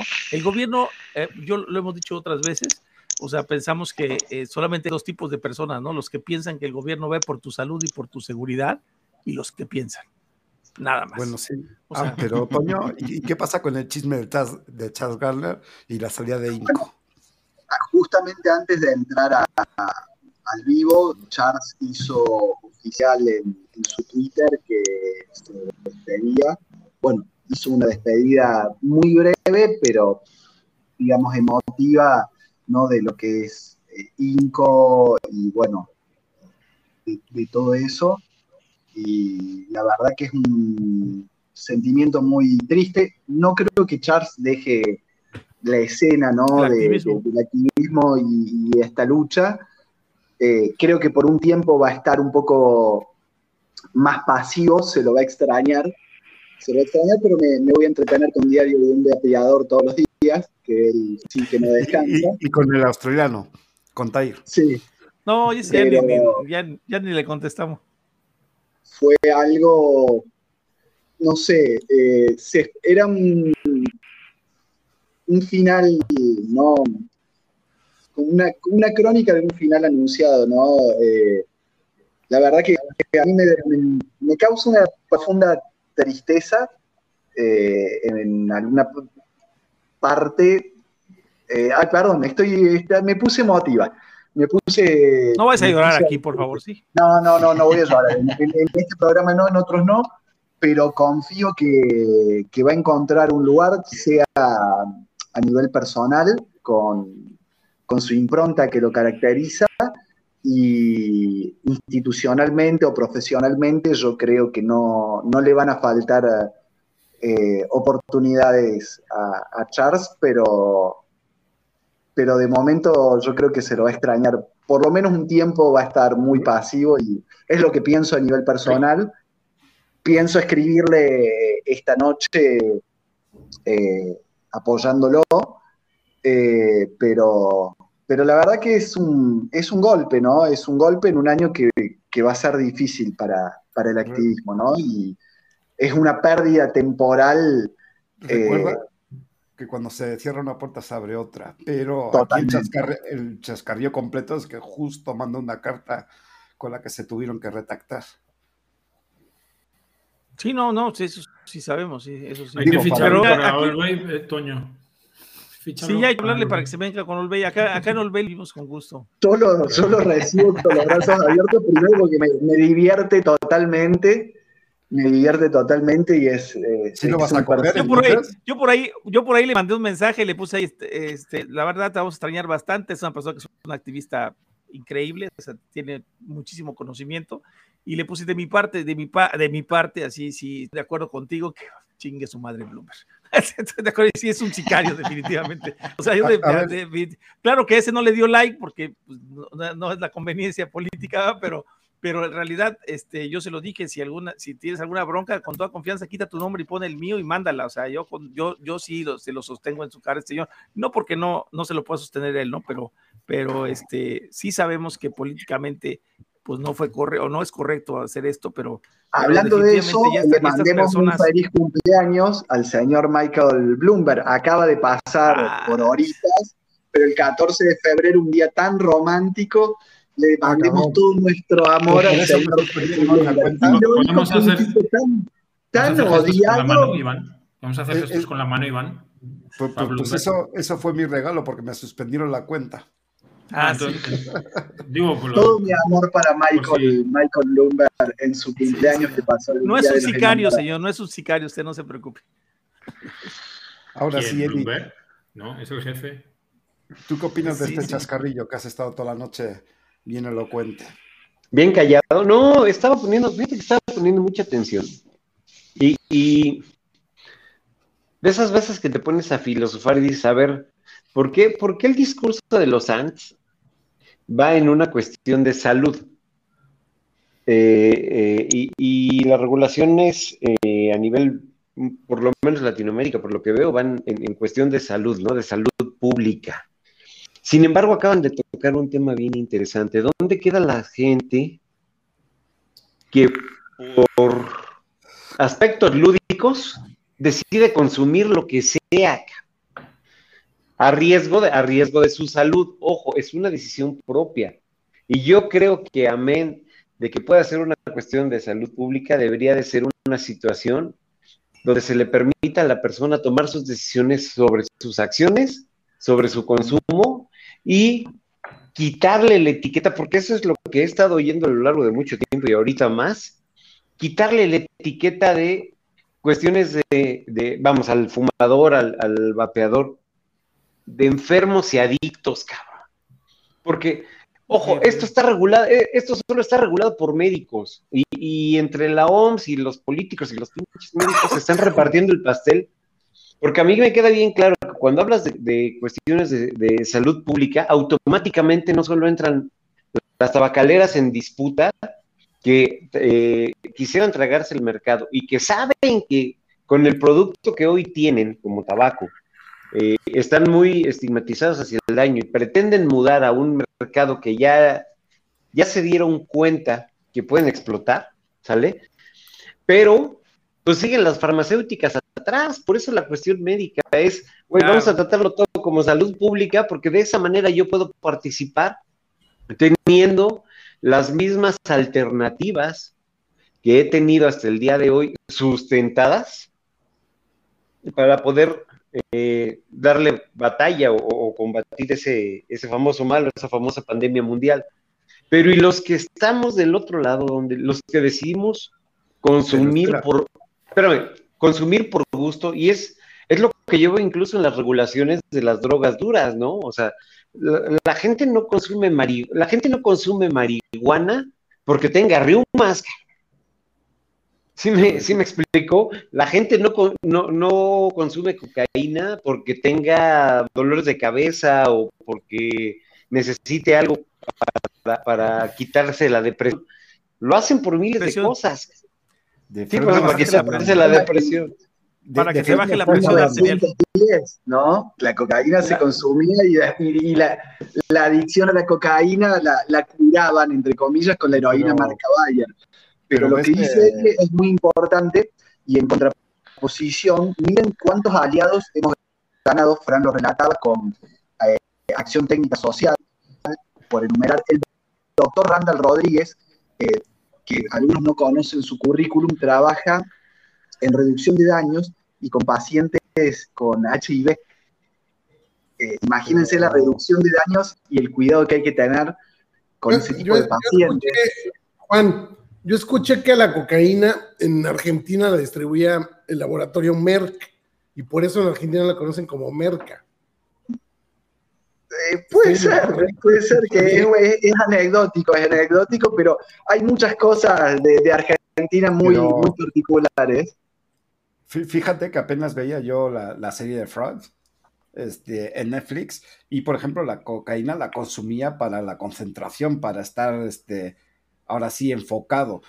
Yo lo que le quería comentar a Eddie, que no solo están abogando por la salud, los ANS, sino que además están decidiendo por ti como si fueran tus papás. Bueno, no más allá del caso de, por ejemplo, de Trudeau, que dice que pues mejor la eutanasia, cabrón, no me estorbes. Pero, pero además, ojo, además no solo, no solo deciden por ti, sino te adoctrinan. Una de las partes, y ahorita que estaba escuchando a, Francisco, una de las partes que me llamó la atención en, este, eh, en esta propuesta es la manera en la que piensan educar a todos los niveles contra el vapeo y el, cigarro, ¿no? O sea, contra el consumo de, ojo, olvídate el vapeo y el cigarro, los voy a unir contra el consumo de contra el consumo de nicotina y la manera en, la que van a satanizar, fíjate qué interesante, van a satanizar el consumo o, el autoconsumo, ¿sale? Para darle paso específicamente a las farmacéuticas con sus métodos para dejar de fumar. O sea, por, un, por una parte le abres la puerta, por una parte le abres la puerta a todos para que empiecen a fumar y por la otra les empiezas a, a recetar, ¿no? La misma nicotina para que dejen de fumar.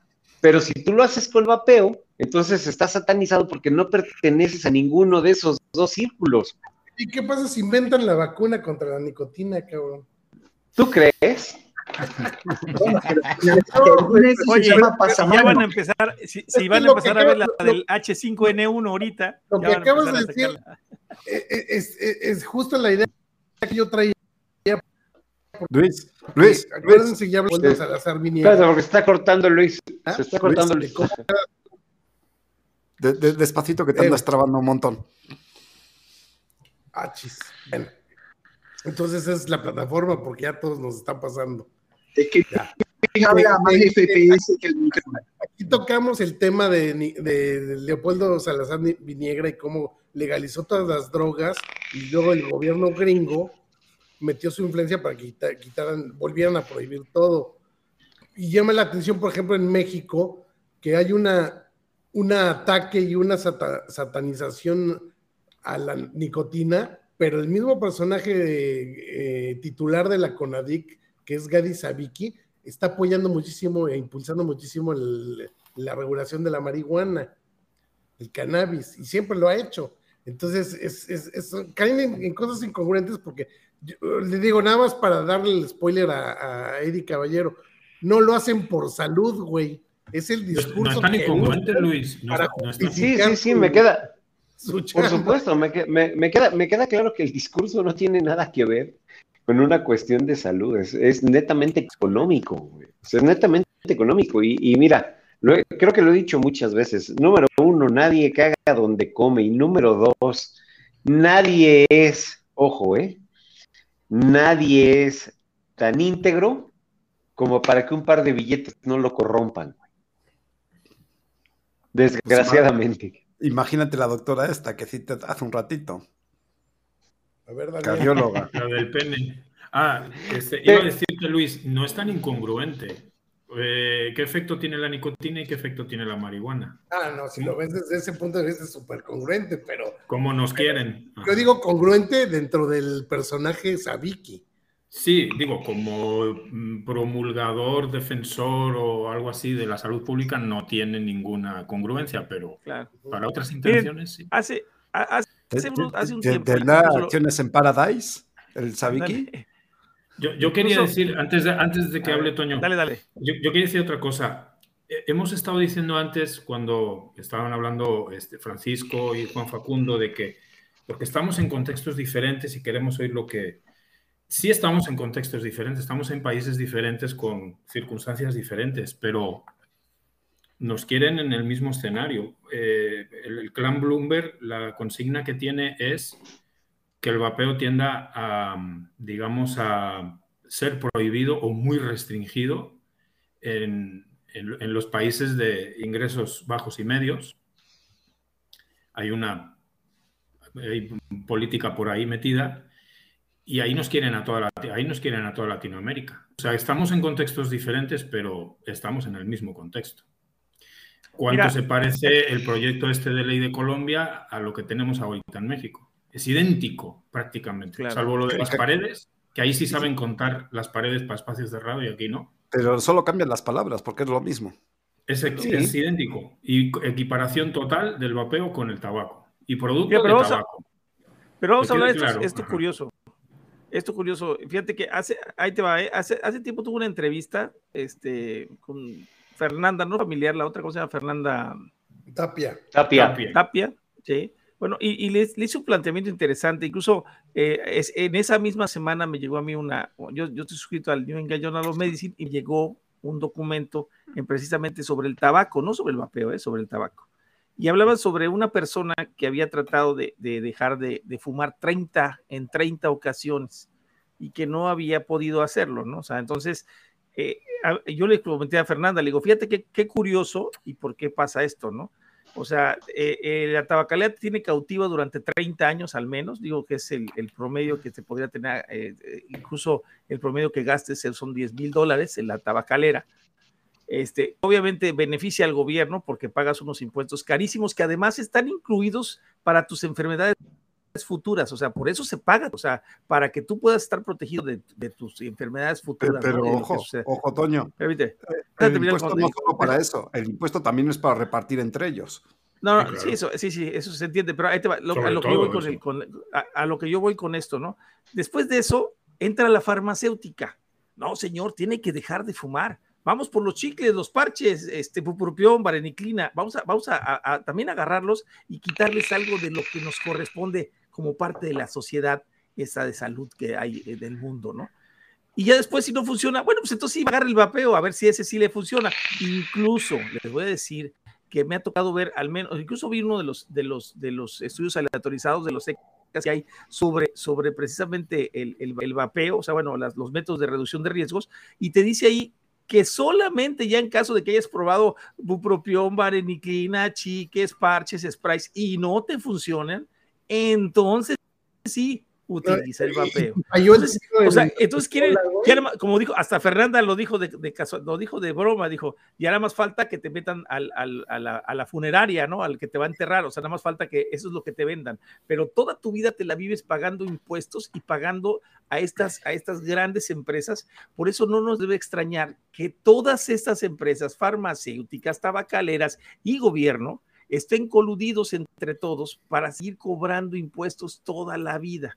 O sea, y eso por supuesto que no lo sabe el senador este que pasó Borrego, ¿cómo se llama el, que, tuviste ahí, este Pancho? Chaparro. Bueno, casi era lo mismo. Era un Borrego Chaparro. Pero este, yo creo que también lo sabe, ¿no? O sea, bueno, más bien dicho, ellos ni siquiera se enteran de esto, ¿eh? Esto viene de mucho más arriba, ¿no? De las presidencias o de los que están, los fondos financieros que financian a las presidencias, que sabemos que así es, ¿no? Este, yo es así, así yo veo el, el, futuro de, no solo del, del, en este caso del vapeo, sino como un todo, o sea, un todo que interviene en farmacéuticas, tabacaleras, eh, este, gobiernos, autoridades, ONGs, todo lo que intervengan para, para lograr ese fin, ¿no? De, estar siempre teniendo a alguien cautivo, ¿no? Y de ahí la longevidad, o sea, la consecuencia de todo esto es la longevidad de la lucha que llevamos.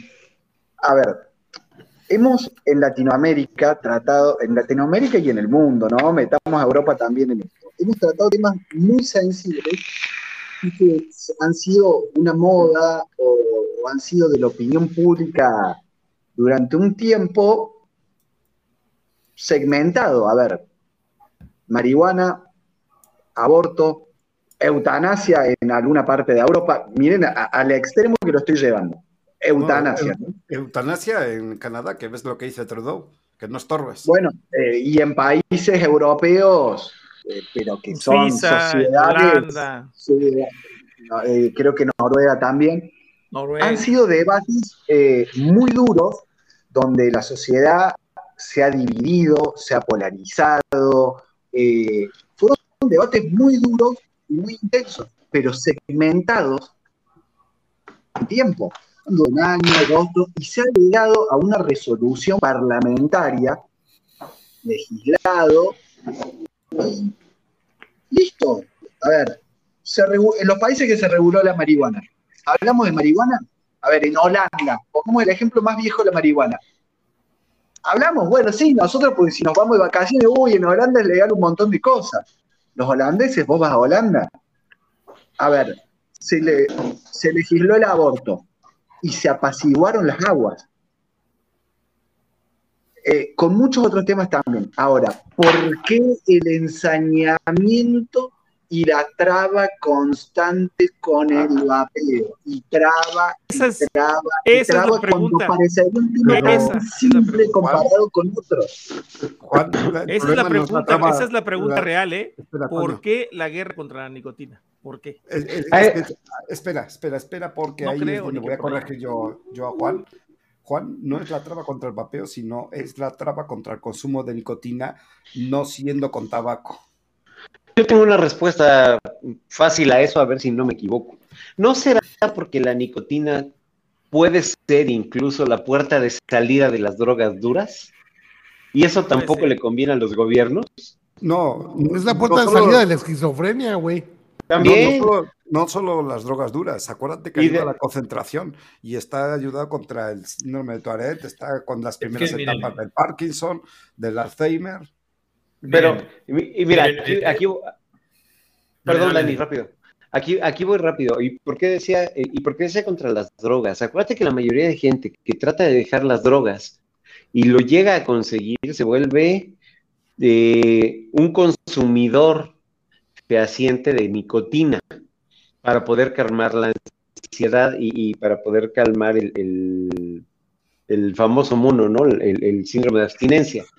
Pero también, ojo, pero también sale más barato tener un cigarro en la boca que comprarte pastillas, que comprarte chicles, que comprarte medicamentos. Y entonces estás hablando de que es una droga tan noble y tan barata y que se puede producir en masa que no le conviene a las farmacéuticas tenerla del lado contrario que no sea de ellos.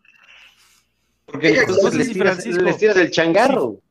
Si Siempre Francisco un argentino caso, generando quilombo. Mira el quilombo que hice diciendo algo. Habla Francisco que vos sos eh, eh, el, el más adulto. no, pero Francisco, Mire. nada más te voy a, te voy a aclarar esto. Aguanta que Dani más, tenía un comentario. comentario. No sé Dani, si, conozcas, si conozcas el caso si conozcas el caso de- del chico que tenemos aquí en Monterrey, aquí en Monterrey, incluso él lo ha, expuesto incluso en programas aquí en vivo, que él era este, adicto a diferentes drogas, incluso sintéticas, ¿no? Cristal, etcétera, etcétera, y con pura nicotina dejó las drogas, o sea, dejó y nunca tuvo el, el craving famoso de las drogas, consumiendo nicotina en altas cantidades, incluso te podría decir que casi su consumo era eh, sobre, sobre el LD50 declarado de 500 miligramos, o sea, a ese grado estaba consumiendo por semana el chico nicotina y con eso eh, fue bajando y ahorita creo que ya consume muchísimo menos, ¿no? Pero cuando empezó, que ya creo que tiene tres años que lo hizo, eh, eh, incluso un caso que queremos hasta documentar porque está interesante el hecho de cómo dejó estas drogas muy duras, que pues cristal, etcétera, o sea, drogas duras, ¿eh? Eh, eh, las dejó, las dejó con la pura nicotina, ¿eh? Consume, consume sales a 80 miligramos. Sí, sí. Wow. Ahora pero, sí, pero ya no, ya no consume drogas. Ahorita ya, ahorita ya le bajó bastante, ya está en 40 o en 30, una cosa así, pero, pero empezó con unas dosis altísimas de nicotina, ¿no? Miren, la clave de todo esto, de todo lo que hemos mencionado, han mencionado que el aborto, la marihuana, el, y, y se pueden mencionar muchas otras cosas. Quiero ser un poco medido porque una cuenta cerrada el día de hoy es suficiente, ¿verdad, Iván? Ese fue mi regalo para Bloomberg. Sí, ¿verdad? La cuenta cerrada de, de- Instagram. Eh, pero yo creo que todos hemos visto un, mensaje en una conferencia, no sé en qué contexto fue, de Bill Gates diciendo que este, hay que lograr reducir la población mundial en un 15% en, para 2030. Entonces, eh, pues, ¿qué, ¿qué, es el aborto? ¿Qué es todo esto de la ideología de género? No conciban, no se junten, no se apareen. Igual y eres trans y no lo sabes. Se llama eugenesia. ¿Es la conferencia de Davos? ¿Pues dónde lo hizo? Eh, creo, que, creo que fue en esa. No, no lo aseguro porque no, no, estoy totalmente, no tengo la certeza, pero eh, ahí está, se puede, se puede hasta buscar. En, el, en, la película esta de, de, de, Big Reset, de, este de, de, España, ahí sale. Que tienen el objetivo de reducir la población mundial y la población fue, fue mundial se reduce. Talk, una TED Talk de Bill Gates. Pero algo no, así, no, algo solo, así. No solo un montón la, de gente. No, no solo la, la, la, reducción de población, lo que quieren es reducir también el capital de la población mundial. Lo veíamos en, en el último foro este de... Ah, ¿cómo se, se, me fue el nombre? ¿Cómo fue, Toño? El... ¿El de Davos? Ah, sí, el de este año. El, ¿El maldito Alzheimer. Maldito Alzheimer. Bueno, el chiste es bueno. que... Este, ya lo que quieren es este, que no tengas propiedades, que no tengas vehículo, que ah, el vehículo lo ah, tenga sí. el, el, el, el gobierno. Y es la Agenda 2030 famosa. Ajá, ajá. O sea, y, que, y, que y, todo eso, y todo eso, y, qué hace el vapeo? El vapeo es todo lo, a ver, todo lo contrario, no es de que te vayas a parear y que sea afrodisíaco ni nada por el estilo, pero a nosotros nos, nos está alargando la vida, eso está claro. Y al menos habría 650 la, millones de personas más. O sea, sí, claro, sí, y la, sí y la marihuana, por ejemplo, que ahora la quieren potenciar mucho y la están fomentando mucho, ¿qué hace? Te aletarga. ¿Cómo nos y quieren? Es que, ¿Cómo nos esa... quieren? ¿Aletargados? ¿La nicotina qué hace? O sea, ¿qué nos hace la nicotina? Nos, nos, nos... ahí te va. Toño el otro día nos platicó de uno, de un experimento que se pretende modificar el ADN para que vivas hasta 150 años por mientras, con idea de subirlo hasta 300. Ahora, imagínate una persona con 150 años, ¿qué pretenden? Que estés trabajando 149 años y el último año vivas ahora sí de vacaciones. Te jubiles con una pensión digna. Imagínate a Cala con 300 años. Imagínatelo. Por no, supuesto. Ya no se va a tener yo, que rapar. Yo, ya no me voy a rapar, ¿para qué? Mire, frente a las teorías, yo tengo mi propia teoría frente a esto y me baso un poco en, en, la historia, por ejemplo, del señor Bloomberg. Recuerden que el señor Bloomberg fue alcalde de Nueva York en el 2002. Uh-huh. Hay una conferencia y miren qué, qué, paradójico, yo lo había encontrado, después lo fui a buscar, eh, fue un error no haberlo descargado, un discurso en el cual Bloomberg invita a la industria farmacéutica a que a Nueva York se convierta en la sede mundial de la industria farmacéutica. Uh -huh. Cuando a mí me preguntan que, bueno, que quién está detrás de todo esto, yo le digo, pues obviamente los señalamientos de la industria tabacalera, eh, los señalamientos a, qué sé yo, otra, pero nunca miran a la industria, a la industria farmacéutica y les digo. ¿de qué vive la industria farmacéutica? De, de los enfermos de los enfermos. O sea, tú no le vendes medicina a alguien que está bien de salud, tú le vendes medicina a alguien que está enfermo.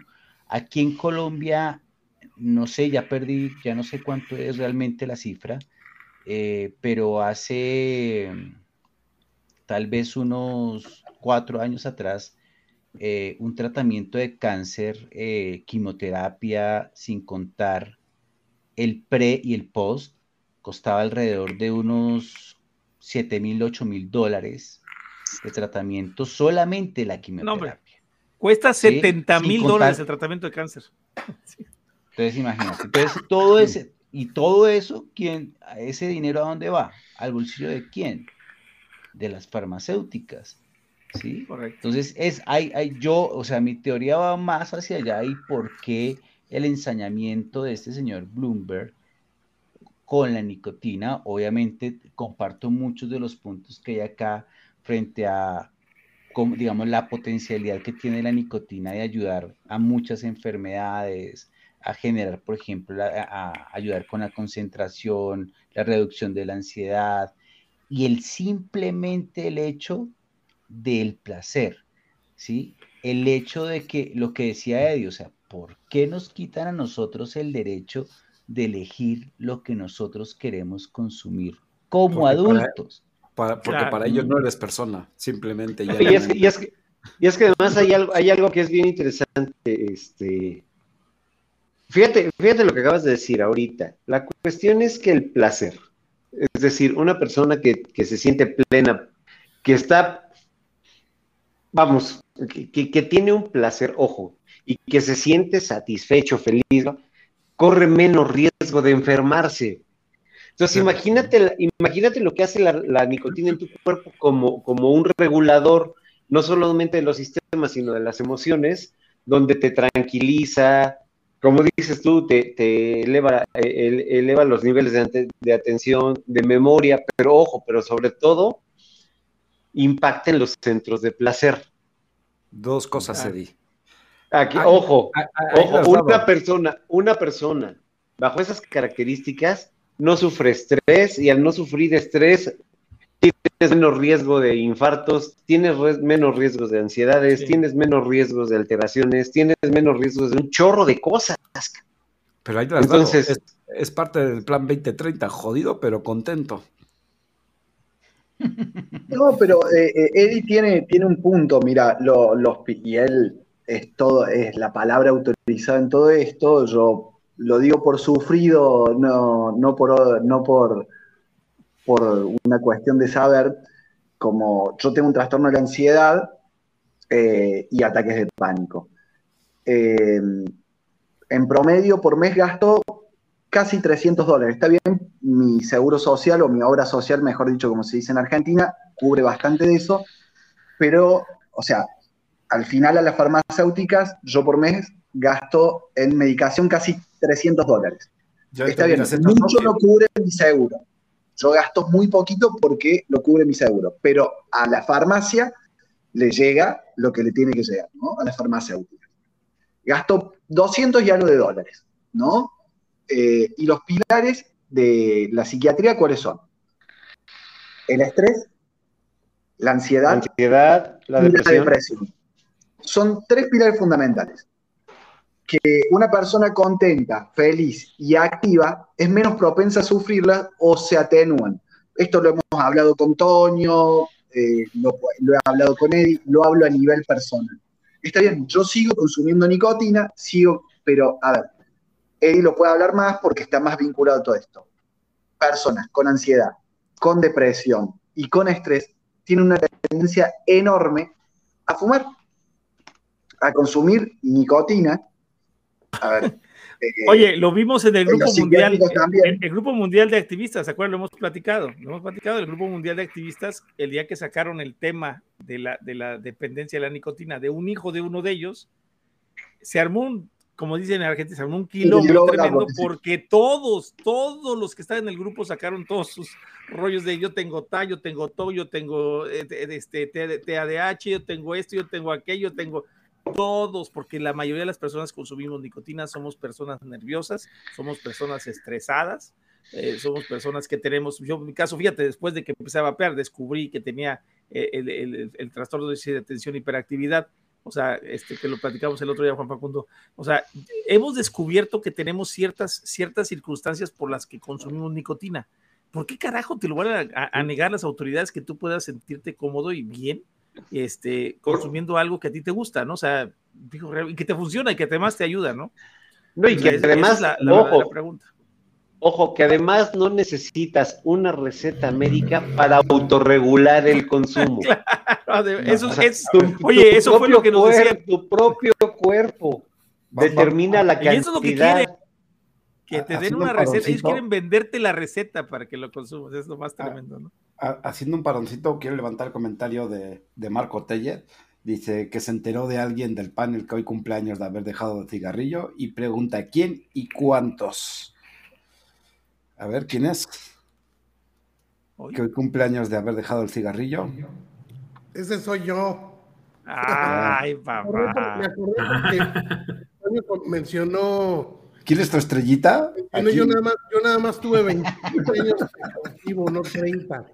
Fui, ¿Cuántos estuviste? cliente cautivo de las tabacaleras 27 años y justo un 14 de febrero, pero del 2017, fue cuando me fumé el último cigarro en mi vida. Ustedes pueden creer que yo ya ni me acuerdo cuándo fue la última vez que yo, fumé. Yo, me acuerdo que fue el día 28 de febrero precisamente. A fin de este mes cumplo cinco años. 23 de diciembre hicieron seis años. 23 de, diciembre fue mi cigarrillo. Lo fumé, tenía una, etiqueta de 10 cigarrillos, quedaban 7.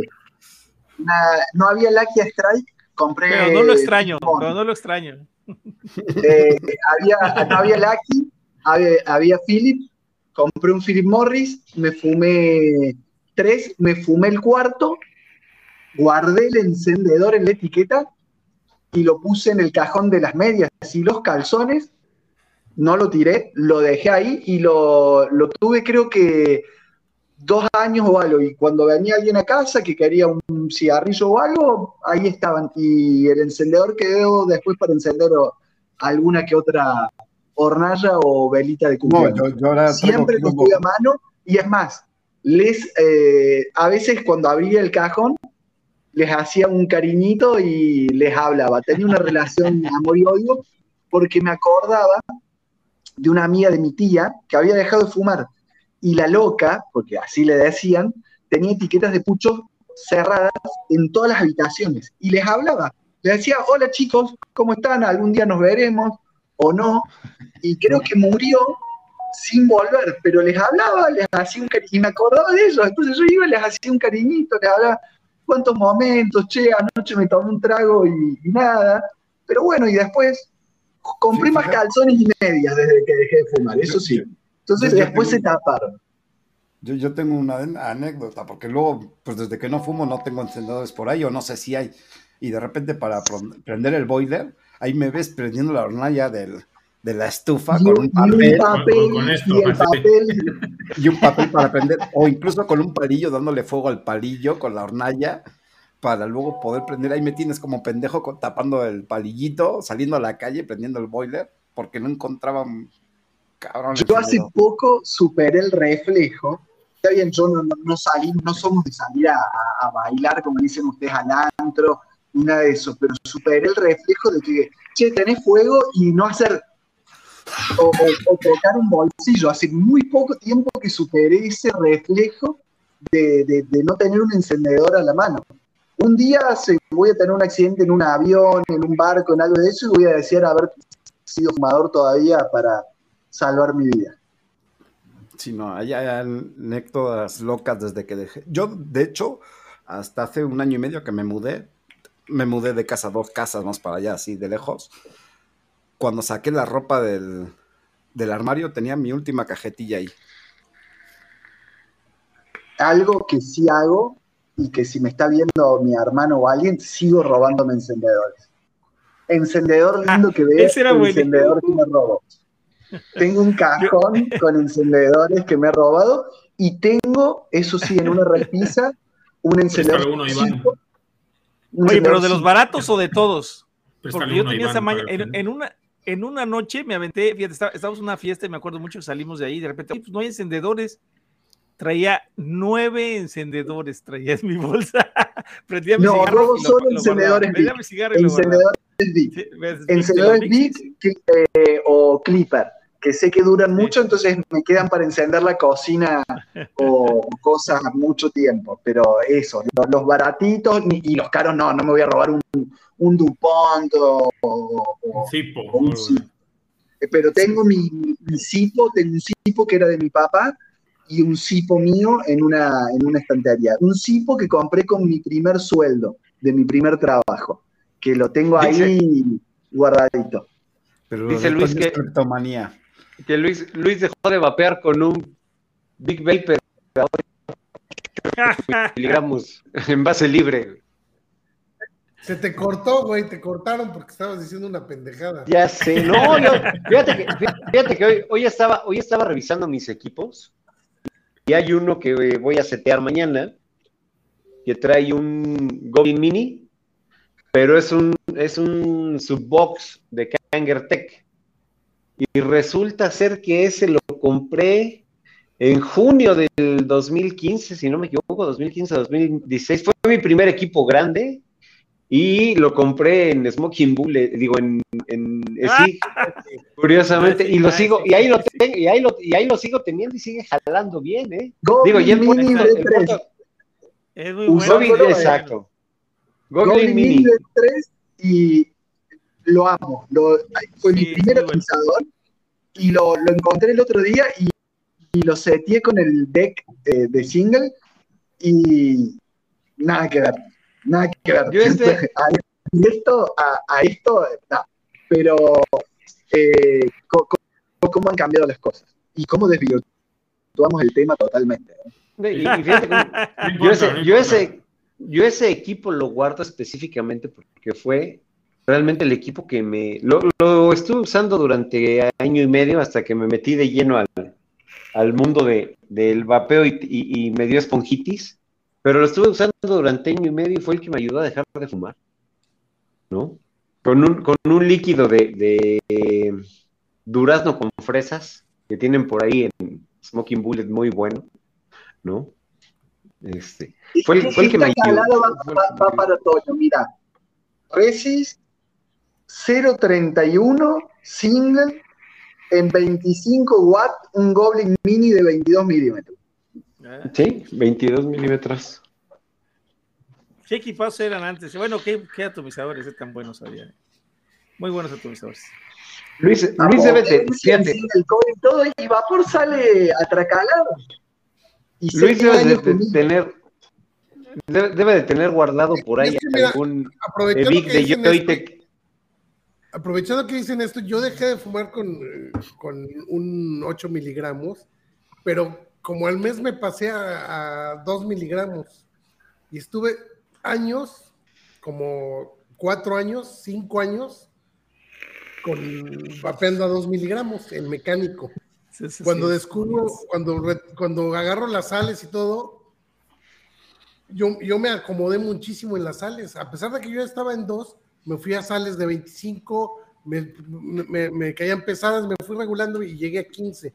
Y hoy llevo ya tres años vapeando en sales de 15, pero yo nunca le tuve miedo. Bueno, más bien, cuando ap- aprendí y entendí que no, el problema no era la nicotina, agarré la nicotina y me acomodó muy bien la nicotina. Pero además, mira lo que dice Luis, o sea, fíjate cómo, de- voy a regresar al tema de lo que estábamos platicando, cómo es esta parte de la autorregulación, pues finalmente tú vas eligiendo la cantidad de nicotina hasta sentirte cómodo. Digo, porque yo me acuerdo de ese primer equipo y de ese primer líquido, que cuando llegué ahí a, ESI, y me, y, y me preguntaron, oye, ¿ya has vapeado alguna vez? Y les dije, sí, yo usaba estas pinches plumitas pedorras que además se me descomponían dos por mes. Y me dijeron, ah, bueno, pues ya, mira, este equipo tiene, y además trae una RBA y la chingada, y me enseñaron a armarla ahí el buen boga. Hasta que llegaste a decir, güey. No, espérame. Y me pregunta, me pregunta Bogart, de- una de las personas que colaboraba ahí en, en ESI, a ver, ¿qué líquido quieres? Escogí el líquido de, de durazno en fresas que se llama Forbidden, y me preguntó con toda la pinche confianza del mundo, ¿cuánta nicotina le vamos a meter? Y yo bien cabrón, ah, pues métele 24 miligramos, güey. Dices, este, Ay, Yo pensé que te había hecho, ¿quieres mota, güey? Si tratamos No, de- no, no. No, y Mira, güey. Lo que te decía los otros días de que vos querías uno, está bien, no es el XL, pero mira lo, lo cómodo, Ah, mira, sí. lo, lo cómodo que queda a la, lo, lo, lo- ergonómico Si no lo que es el a la mano. Valle, Mira, ahorita le vamos a preguntar a Francisco y fíjate bien, eh, va a sacar su podcast. Bueno, ¿Es el Hammer of A ver, God o qué es ¿Por qué estás Mire, Francisco? mi- mi- mi- mire, miren, yo arranqué con esto. A ver, Esto era a ver, ponlo de, de Kanger. El tanque Ah, lo, sí. lo estoy, lo El tengo Evo- por allá guardado, Evo. pero esta era la. eh, eh, después pasé a este que es un. Ya, no. Un E-Holly, que era estos tubazos, que esto Ah, con esto descargar Provari. un- No, es el, ese es el. Sí. Ay, La espada Jedi. ay, ¿cómo se llama? Espérame. Y, el- y este fue el otro que es que tengo por ahí ya todo empacado, pero este, el otro que Vamo, es- el, es el un anterior es el Vamo, ¿no? Vamos. No, es un E-Holly. E-Holly, sí, creo Bueno. que sí, ya ni me acuerdo la verdad. pero estos fueron los primeros que yo tuve y empecé como loco a comprar. Los tengo por allá guardados, pero estos los tengo porque pues obviamente es el recuerdo de, de cuando arranqué. pero esos atomizadores todavía eran, eran de, de, que usabas hilo no resistivo y resistivo, ¿no? Esos. Sí, claro, exacto. Sí, sí, sí. Sí, sí, sí, sí, claro. Incluso hasta los, los, los primeros, las primeras mallas que, que salieron que, que no fueron tan, tan exitosas, todavía no le habían cogido el tiro. O sea, yo llevo más de 10 años vapeando, entonces Eso calculé en 2012, sí, ya, y yo eh, armar las resistencias y... No, no eran sistemas, eran un sistema Tauro, lo, lo, lo, lo de Francisco. sistema Génesis, ¿no? Bueno, Génesis. Sí. Ya, de hecho, dice que Francisco le sugirió a Hong Ling qué tipo de equipo sacar para que tuviera más éxito. ya que abrieron un poquito este, que andan vapeando con qué por qué. Luis, ¿qué andas vapeando con qué y por qué? La pregunta hoy fue, hoy fue ¿con qué dejaste de fumar y, y, ¿Y por qué? Yo, yo ¿Con qué sabor y con qué de equipo? Bueno, Ándale, Luis mejor ya, ya lo dijo. Mejor. Dani, ¿con qué y por qué dejaste de fumar? Bueno, a ver, primero, ¿por qué? Después de haber probado este parches, intentando, intent, y lo intenté con una vez, con chicles lo intenté como tres veces, y así con mi propia voluntad como cinco o seis veces y no lo conseguí. Y sin mucha esperanza probé este, el vapeo y desde el primer día me funcionó. Y era un, una, tubito así de estos, eh, un all-in-one de una marca inglesa, porque lo compré en España y, y allá hay mucho producto que llega de Inglaterra que es de una marca que creo que todavía existe, que se llama Totally Wicked, así, era un, tenía una regulación de aire por arriba, así muy pequeñita. Lo tengo por ahí todavía, está todo madreado ya, pero lo guardo por, de, pues de recuerdo. Y con un líquido que creo que era de la misma marca, que también hacían líquidos, eh, y de sandía, precisamente, que, nada parecido al tabaco y eso que a mí ahora los frutales pues no me gustan tanto, pero yo dejé de fumar con líquido sandía a 12 miligramos. Ese es el equipo que mostró hace un ratito. Este... No, este es el, el, Totally Wicked. ¿No era así? Era mmm, no exactamente, pero algo así, algo parecido. Una cosa así parecida, sí. ¿Te acuerdas de ese tipo?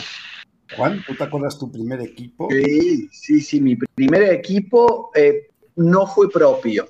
Después cuento los propios. Mi primer equipo fue un, un, no, no, no. Fue un regalo de mi hermano gemelo. Eh, fue un Drip Box, el combo, Ato y Mod. O sea, ¿me estás eh, diciendo que en el mundo hay otro güey igualito a ti? Igualito a sí. ti. Imagínate, pobre oh. de tu mamá, ¿eh? Sí, no, sí, sí, sí, sí, sí, Un, un día lo tenemos gemelos, gemelos, gemelos, idénticos entre comillas. Ya después les voy a mostrar fotos y. Ailu, Ailu, te mando WhatsApp. Quiero el, el WhatsApp del hermano de, de Juan. Eh, que, que, quieren fotos. Ahí está, está ahí escuchando.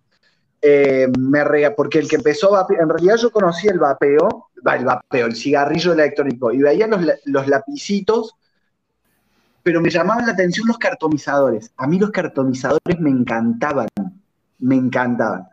Pero mi hermano eh, empezó a vapear y trajo un tack boat, ¿se acuerdan de Flawless? Scatter zombie verde con mancha roja y dije, ¿esto es el cigarrillo electrónico? No, esto es vapear, me dice. Y vapeaba en cero todo importado de One Hit Wonders.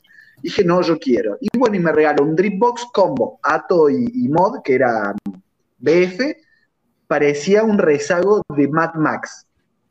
Con un líquido, porque yo ya cuando los veía vapear empecé a indagar en la alquimia, en cómo se hacían los líquidos y si esto era seguro. Y empecé con un drip box, un líquido prestado de él, un Mymen, y ahí hice un líquido de crema chantilly. Inmediatamente me compré un. Quería un Goblin Mini, salió el B1, no me lo pude comprar porque era caro, salió el B2, dice que le faltaba algo y el mono enseguida dice el B3. Me compré un Goblin Mini B3 con un Evic Mini que era así de chiquito y a la semana ya tenía un custom firmware. Y después me compré automáticamente, quería un mini volt, pero salió el megavolt de Council of Vapor con un RDA muy chiquito que era un low pro. Ahí tenemos. Y Bueno, la gemelo no es. Ese es mi gemelo, es una foto discreta de mi hermano esa. Es la más decente. Bueno, no, da gemelo no es, tiene más pelo, pero ahí va. No, es porque la foto está cortada. Él, él es más como un fraile, yo soy más Olin. Toño, tu primer equipo. Mi primer equipo fue un C4, pero ahí no pude conseguir dejar de fumar. Luego fue un C5, que tampoco lo conseguí, y de ya me agarré el, el Evot Pro B1 de Kangertech, ese que fue el primero, que todavía no tenía regulación de aire, tenía un solo agujerito, y este con un líquido de, de, de una marca americana, la verdad ni me acuerdo, ya ni existe la marca, eh, es una marca de que era de sabor naranja con crema, crema de naranja, de hecho tampoco fue tabaco, porque en los C4 y C5 probé el tabaco y no me gustó, me supo a cenicero. Entonces, porque yo clásico que pensé, dije, no, yo quiero una, una marca Mal, Malboro de, de vapor, no, pues, no había eso, ¿no? Ese es el Kangertech, así es. El, el, B1 no tenía, nada más tenía un solo agujerito, no tenía regulación, y después ya compré el B2 y ya traía la regulación, y ya de ahí me seguí, pues ya más adelante, ¿no? B8, y pues ya ni les platico todos los que tenemos ahí de atrás, ¿verdad? Pero ahí se ven atrás. Dije el primero, no los primeros. no, los, no los primeros 90 que tengo, ¿no? Pero este, sí, con eso, eso, con eso empecé y la verdad sí, este, en tres días dejé de fumar yo. O sea, yo no, así no fue de inmediato. El primer día me fumé tres cigarros, el segundo dos, el tercero uno y se acabó de vida, no volví a agarrar un cigarro. Ya llevo seis fue... años, el 11, de, el 11 de marzo cumplo seis años. ¿E-, ¿Ese es el Evo, Luis? Ese es el Kangertech, es el, el, el, Evo, el, el, Evo Pro, el Evo Pro 1. El Evo, no era el Evo. Evo era de Evo. Joyetech, ¿no? Evo, no, no, no, no, es de Kangertech. Es Evo, Evo Pro, se llama. Yo, yo me acuerdo perfectamente. ¿Se acuerdan, Luis Toño, de, de la Cofepris de Puebla, de que clausuró una tienda que se llama La Boutique del Vapeo? Uh -huh. Si es de Pescoepris nada más. Bueno, Coepris, sí, sí, te acuerdas de, de, de ese que, que, le confiscaron, ¿no? Bueno, pues yo compré mi primer equipo ahí. Un, fue un Tarot Mini este, con su claromizador y, eso, ¿no? ajá, y este, bueno, compré ahí ese, la pila y un líquido de tabaquil de esos que saben a palomitas, hecho por ellos, que ahora sí. Porque Lástima de uno no saber. Da, ¿no? Sí, sí, o sea, 6 miligramos de nicotina. A 6 miligramos de, de nicotina. Ese. Ajá, ese. Y después de ese, como dice Toño, al mes, en otra tienda similar, no, no fue la boutique del vapeo, pero no, sí fue la boutique del vapeo. Y hay otra tienda que luego pasé a otra tienda y compré un switcher, porque ya el Tado Mini se me quedó chico al mes. Ya era de dos baterías ya era dos baterías y era un, un, claro más grande que en vez de ser el Beco Tank, era el, el NRG Tank. Que ya venía con este se llama. El Energy Tank. NRG. El NRG Tank. El Energy, de vapores. Ándale, ese, ese, el switcher. Con ese, claro, que aún lo tengo por ahí, claro, de hecho.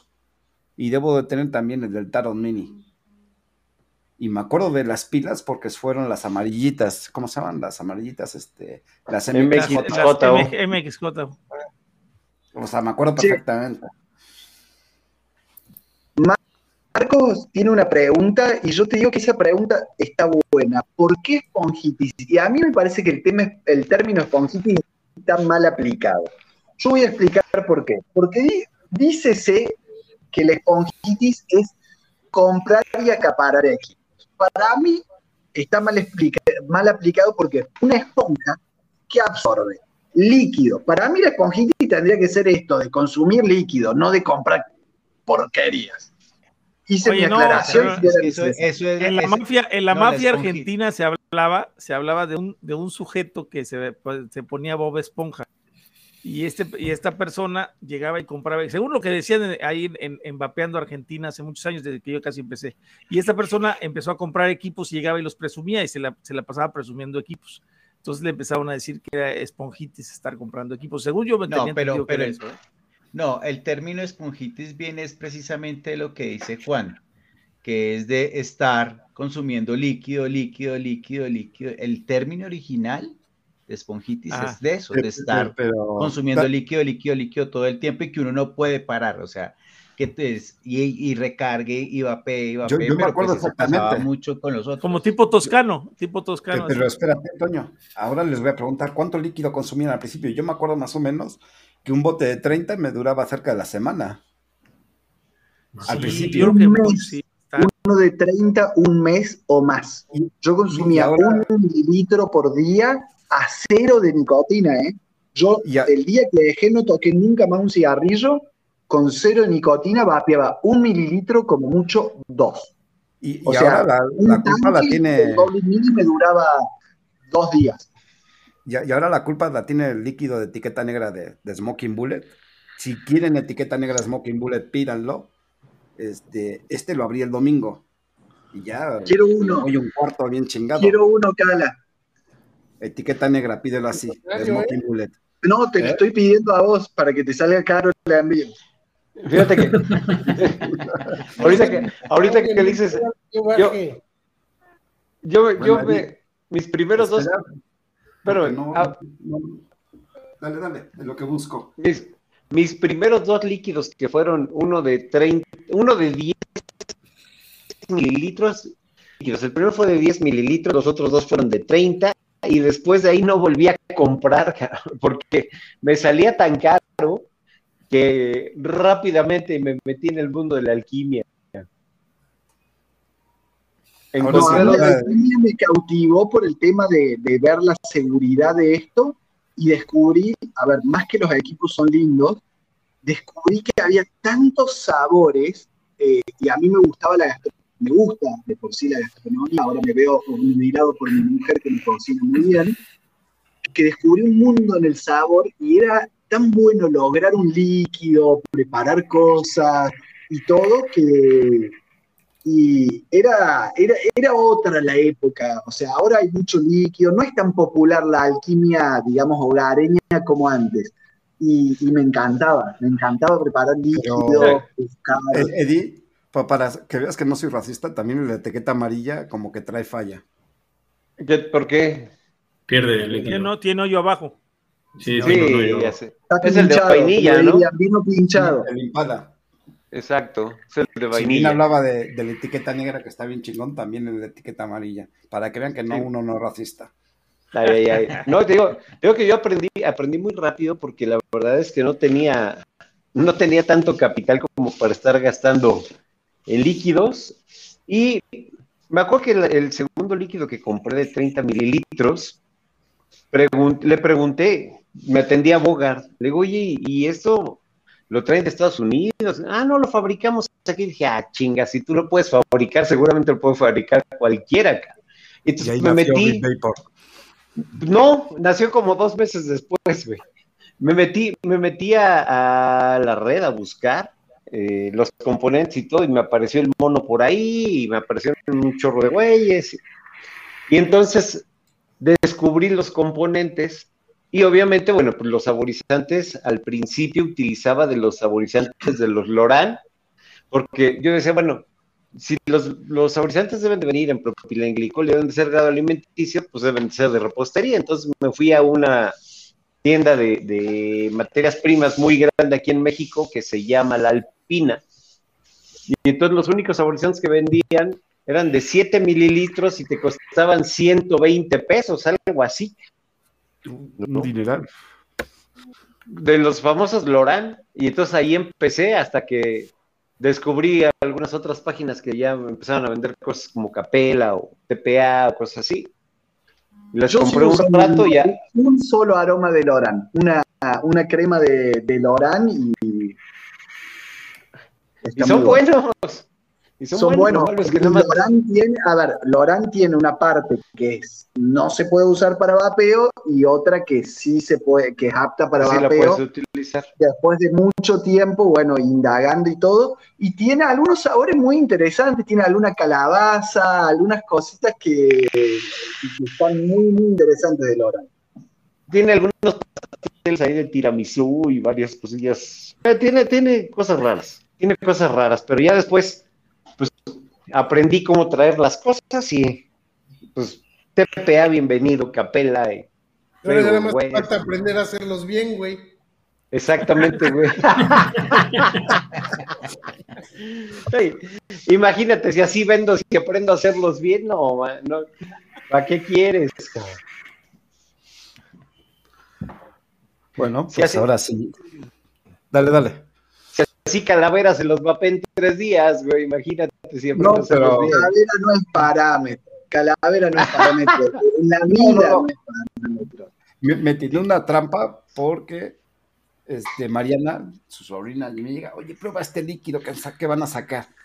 Puta madre, no le hice más que tocar, digo, valí madres. Porque yo estaba buscando uno de vainillas.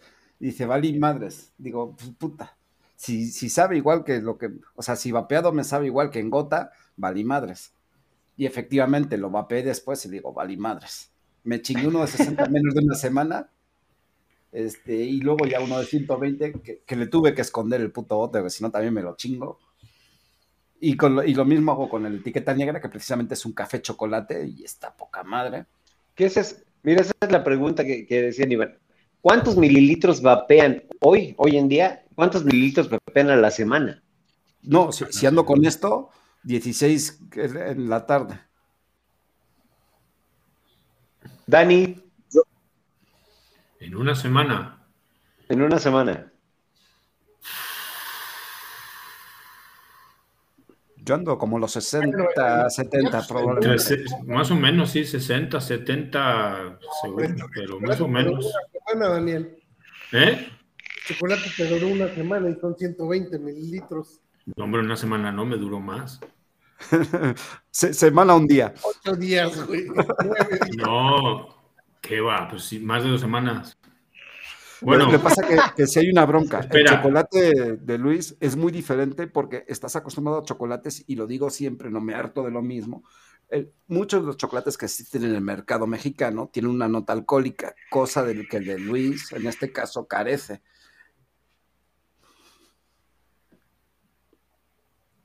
Usa chocolate abuelita, güey. Pues probablemente. fueron como en. Pues eso sí, es el, el- el- el carajillo y el chocolate, ¿qué será? Dos semanas y media me han durado. Me- me- mezcla, bueno, no, no lo mezcles. La próxima me pide etiqueta negra, café, chocolate. Va a ser tu perdición. Ese es café chocolate, pues sí, probablemente sea mi perdición. Le inventa, cabrón, no. Eh, Iván le, le hacemos una mezcla de chocolate con, Con carajillo. no, con café. Chocolate con Entonces, café. Sí, está brutal. O sea, yo digo, tengo que esconder el bote porque puta. Bueno, es igual. Yo vapeo chocolate con fresa, chocolate solo, chocolate con café. ¿Qué más vapeo? Chocolate con, con cookies, chocolate con churro. ¿Cuál más hay? Chocolate Luis? con conchas también. Chocolate menta. Todos los que son chocolate, que es la línea C-Factor, vale madres. Chocolate Oh. con microinfarto. O sea, para mí tienen poco chocolate. Conclusión. Pero te fuiste No hay suficiente pregunta. chocolate. Sí, sí. Más o menos. Yo sí, yo soy de chocolate, sí, chocolate es como que sea. Dice, lo que dice, lo que dice rápido Marco Telle. Dice Marco Telle es que él quisiera probar la nota alcohólica del rompope de alebrije, que no te he mandado, por cierto, hermano. Es que ahorita te platico por qué. Pero ahora que vayas a la Ciudad de México, espero que no, espero que no, este, No, pues casi, pena. casi, en vez de mandar, te tenemos que mandar una corona, no seas cabrón. no, es- sí, claro, es- estuvo, estuvo, estuvo a punto de desaparecer la mitad de la línea de Big Vapor, alebrije, Sí, Muscle y, y Rastamango Sí, en- la semana antepasada.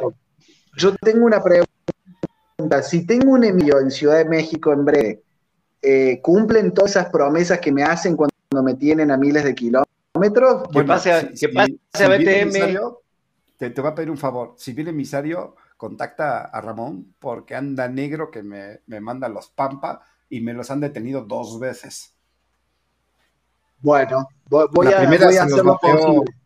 La primera se los vapeó el cuñado de Martín de Dubai, que iba a ir con Luis, y se los vapeó porque nada más llegó Dubai. Y la segunda vino el tipo que vino se partió en la alberca y se tuvo que regresar a la Argentina y ya tampoco llegaron los Pampa. Yo no sé si es de confianza de que me lleguen a mí los líquidos, porque lo quiero mucho, pero eh, me, me, trae los líquidos siempre a medias. Me dice, che, te mandaron algo para probar. ¿Y qué onda? Estaba muy bueno. Digo, pero no era para que lo pruebe yo. Sí, olelo. y me trae los, los botes vacíos. Sí, pero sí, sí.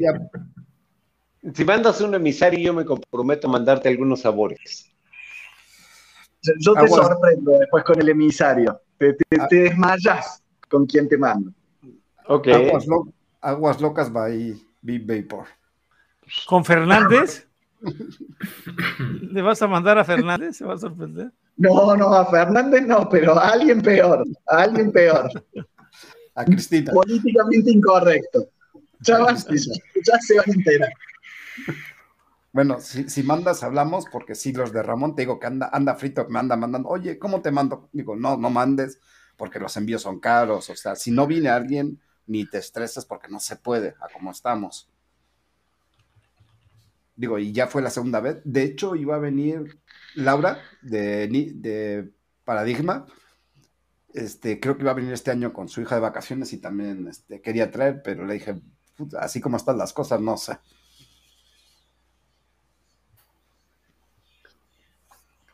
Saludos a chicos. Yo, yo, yo, yo, yo sí, sí voy partiendo va, porque ya aquí es la una yendo, de la mañana. Te... Vámonos sí, yendo, vámonos, porque... si no, ya espantan. Des, despide eh, tú primero. Igual, no pasa nada. Se despide, este, te iba a decir Jeff, Francisco. Sí, no, muchas gracias por la invitación, de verdad, como siempre, un placer poder compartir con ustedes. Eh, pues espero que nos podamos volver a ver en otro otro en vivo y, ya con, con, mejores noticias. Vamos a ver cómo nos va con el proyecto de, del senador eh, Moreno y, y va pues a seguir adelante dando la pelea, dando la pelea.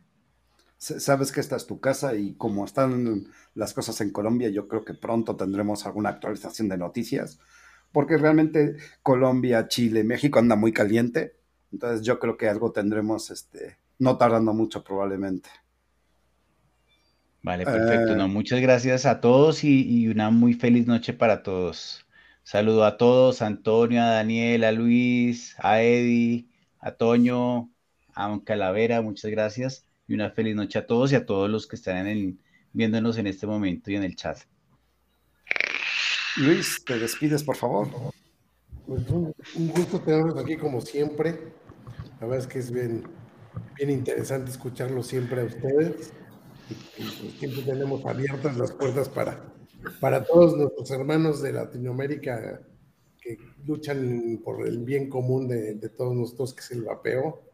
Y pues a seguirle por otros seis años más sin fumar. ¿Quiere que es que aguantes otros seis años más, cabrón? Yo creo que sí, mientras, ten, mientras, nos, mientras tengamos el vapeo, ya no, ya no vuelvo a fumar nunca. Entonces nos podrán quitar la libertad, pero jamás el vapeo, o nos podrán quitar el vapeo, pero jamás la libertad. Ni una de las sí, dos. Está, Jeff en el chat diciendo sandeces. Lo, lo, tengo que escrachar porque está Jeff en el chat diciendo sandeces. pues gracias eh, por estar aquí, gracias a todos los que estuvieron presentes en el chat. Y pues nos vemos la próxima semana, esperemos. Eddie, te despides, por favor. Pues igual, como cada semana, gracias señores por acompañarnos y compartir sus eh, opiniones. Gracias señores del panel. Y lo voy a decir de esta manera, gracias por tenerme aquí, porque de otra manera probablemente ya no hubiera, hubiera quedado vacío este espacio. Güey. Pero ya no. andamos de regreso, ya andamos de regreso. Güey. Sí, no creo que Mario se hubiera aventado a, a transmitir todas las semanas. Güey. Este... Pero es la prueba viviente de que tenemos a alguien con aire prestado. Pues mira, qué, qué, qué, bueno, qué bueno que pude regresar, eso es lo único que te puedo decir, güey. Y bueno, pues nos estaremos viendo la próxima semana por aquí, como cada, como cada martes, compartiendo ideas y líneas de poder. Y nos vemos hasta la próxima. Daniel, te despides, por favor. Bueno, pues un, un placer como siempre. Eh, Iván, Toño, Luis, Eri, eh, Juan Facundo, de nuevo, un placer. Francisco, también mucho gusto. Eh, a todos los que estuvieron en, este, viéndonos, a todos los que nos verán después, eh, buenas noches y nos vemos el martes que viene. Juan, ahora sí te despides. Bueno, gracias por otra trasnoche tan más, tan linda, eh, que bueno, estos espacios siempre están buenos para politizar un poco, para hablar un poco de actualidad, hacer un poquito de catch up y, también distenderse, divertirse un poco, que no nos viene mal y, pasar un buen rato entre amigos. Gracias a todos por estar en el, en el chat y bancar estos, estos blogs de siempre. Pero, pero está bueno, porque también no todo es vapeo, no todo es malas noticias, también hay, hay que disfrutar un poco la, la vida, ¿no? Y, está bueno, cuando hay que hablar en serio, nos ponemos la camiseta y cuando hay que divertirnos también, ¿no? Porque, bueno, la risa también es un poquito de salud, ¿no? Dice Jeff que espero que hablen de, de lo que pasó con Medicago y puntualiza 600 empleos perdidos por el control de tabaco de la OMS. Pues llegas tarde, lamentablemente. Ahora sí. Señor Antonio, se despide, por favor. Bueno, muchísimas gracias chicos por acompañarnos a, Francisco, a Juan Facundo, al panel que siempre nos acompaña, Eddie, qué bueno que estás de regreso, nos da muchísimo gusto, andamos preocupados. Este, oye, damos un, mensajito, mañana los quiero invitar a que escuchen por ahí eh, a las seis de la tarde una pequeña entrevista que va a realizar este, ADR Networks, este, una persona que se llama, este, eh, ay Dios, acuérdame Luis, por favor. que tiene un apellido, que tiene un apellido, ahorita les digo, Mariano Riva Palacio se llama, este, y que nos va a entrevistar eh, precisamente sobre el vapeo y vamos a hablar un poquito de estos temas interesantes, porque aparte vamos a hablar un poco de la nicotina dentro del tema. Y, este, y pues qué bueno que se empiezan a abrir puertas un poquito de noticias, estas ya un poquito más fuertes, es a nivel regional, pero del centro del país, que son seis estados que cubre su medio y, este, y bueno, pues vamos abriéndonos puertas. Igual acá en San Luis tendremos otra entrevista próximamente también en, en, un, en, un, ¿cómo le dicen estos? Como, eh, como tipo Spotify, ¿cómo se llama? Podcast. En un podcast, en un podcast también que nos van a estar aquí la parte de San Luis, que ahorita están atacando el estado de sí muy duro las autoridades y vamos a hablar sobre el tema. Y qué bueno que se están abriendo gente que no, que no conocíamos, que, que, están hablando de vapeo, gente que, que incluso no vapea, eso es muy interesante. Este, gente que fuma y gente que no fuma, que están apoyando esta, estas, estas eh, medidas draconianas de las autoridades mexicanas, ¿no? Este, un abrazo para todos y pues nos vemos la próxima semana. ¿Puedo hacer un aviso parroquial? Mañana 12 pm de Perú va a estar hablando el doctor Diego Berrastro en nuestro Facebook e Instagram de Asobeip Argentina, está el link para el evento. Va a estar en un medio muy, pero muy importante de Perú. Eh, bueno, hablando sobre ciencia y medicina sobre el vapeo, apoyemos a nuestros hermanos peruanos que también están en un momento legislativo bastante importante. No nos olvidemos y, suma mucho. Y bueno, de paso un abrazo enorme a, Jorgito de Perú. Bueno, si son las 12 en Perú, es una hora más acá, entonces la una de mediodía para que tengan claro. Oye, Toño, pero yo no oí que dijeras este, la hora de la entrevista de ADR. A las seis de la tarde, a las seis de la tarde, así que no, no se cruza con la del Perú con esta y lo pueden escuchar las dos. Ok. Este, bueno, estaré publicando por ahí en las redes de All Vape la, el, las, los links también. Va, ok. Perfecto. Bueno, pues agradecer sobre todo a Francisco, a Juan, a pesar de las horas. Bueno, Francisco un poquito más cómodo porque nada más hay una hora de diferencia. Juan un poquito más complicado, que son tres horas, pero bueno, ya está acostumbrado. Pero Fran está más, más, dormido que yo. Sí, sí, es sí se está durmiendo. es que es una que ah, Es que dice que él sí trabaja, así, así me dijo por privado, me dijo, es que yo sí trabajo. Así es. agradecerlo sobre todo por tomarse el tiempo de compartir un ratito a pesar de las horas. A Luis, como siempre, Eddie, Daniel, Toño, los del chat, por estar ahí compartiendo. Este, y nada más recordando lo que estoy pasando todo el programa por abajo, apoyen a la nueva cuenta de, Calavera en, Instagram. Pues hoy le hicimos un regalito a Bloomberg y nos suspendieron la cuenta. Así que hay nueva cuenta que se llama calavera.tv en Instagram. Esperemos que esta no la vuelen, pero aún así no me quita las ganas de seguir creando cuentas. Ya le perdí el miedo a hacer cuentas. Así que, pues con esto voy a ir despidiendo. Pasen buena noche, disfruten. Nos vemos el próximo martes en Líneas de Poder. Estén pendientes de las redes. Y la frase de siempre, o las frases de siempre, ustedes deciden cuál se quedan. Nos podrán quitar la libertad, pero jamás el vapeo, o nos podrán quitar el vapeo, pero jamás la libertad. Disfruten, pasen buena noche.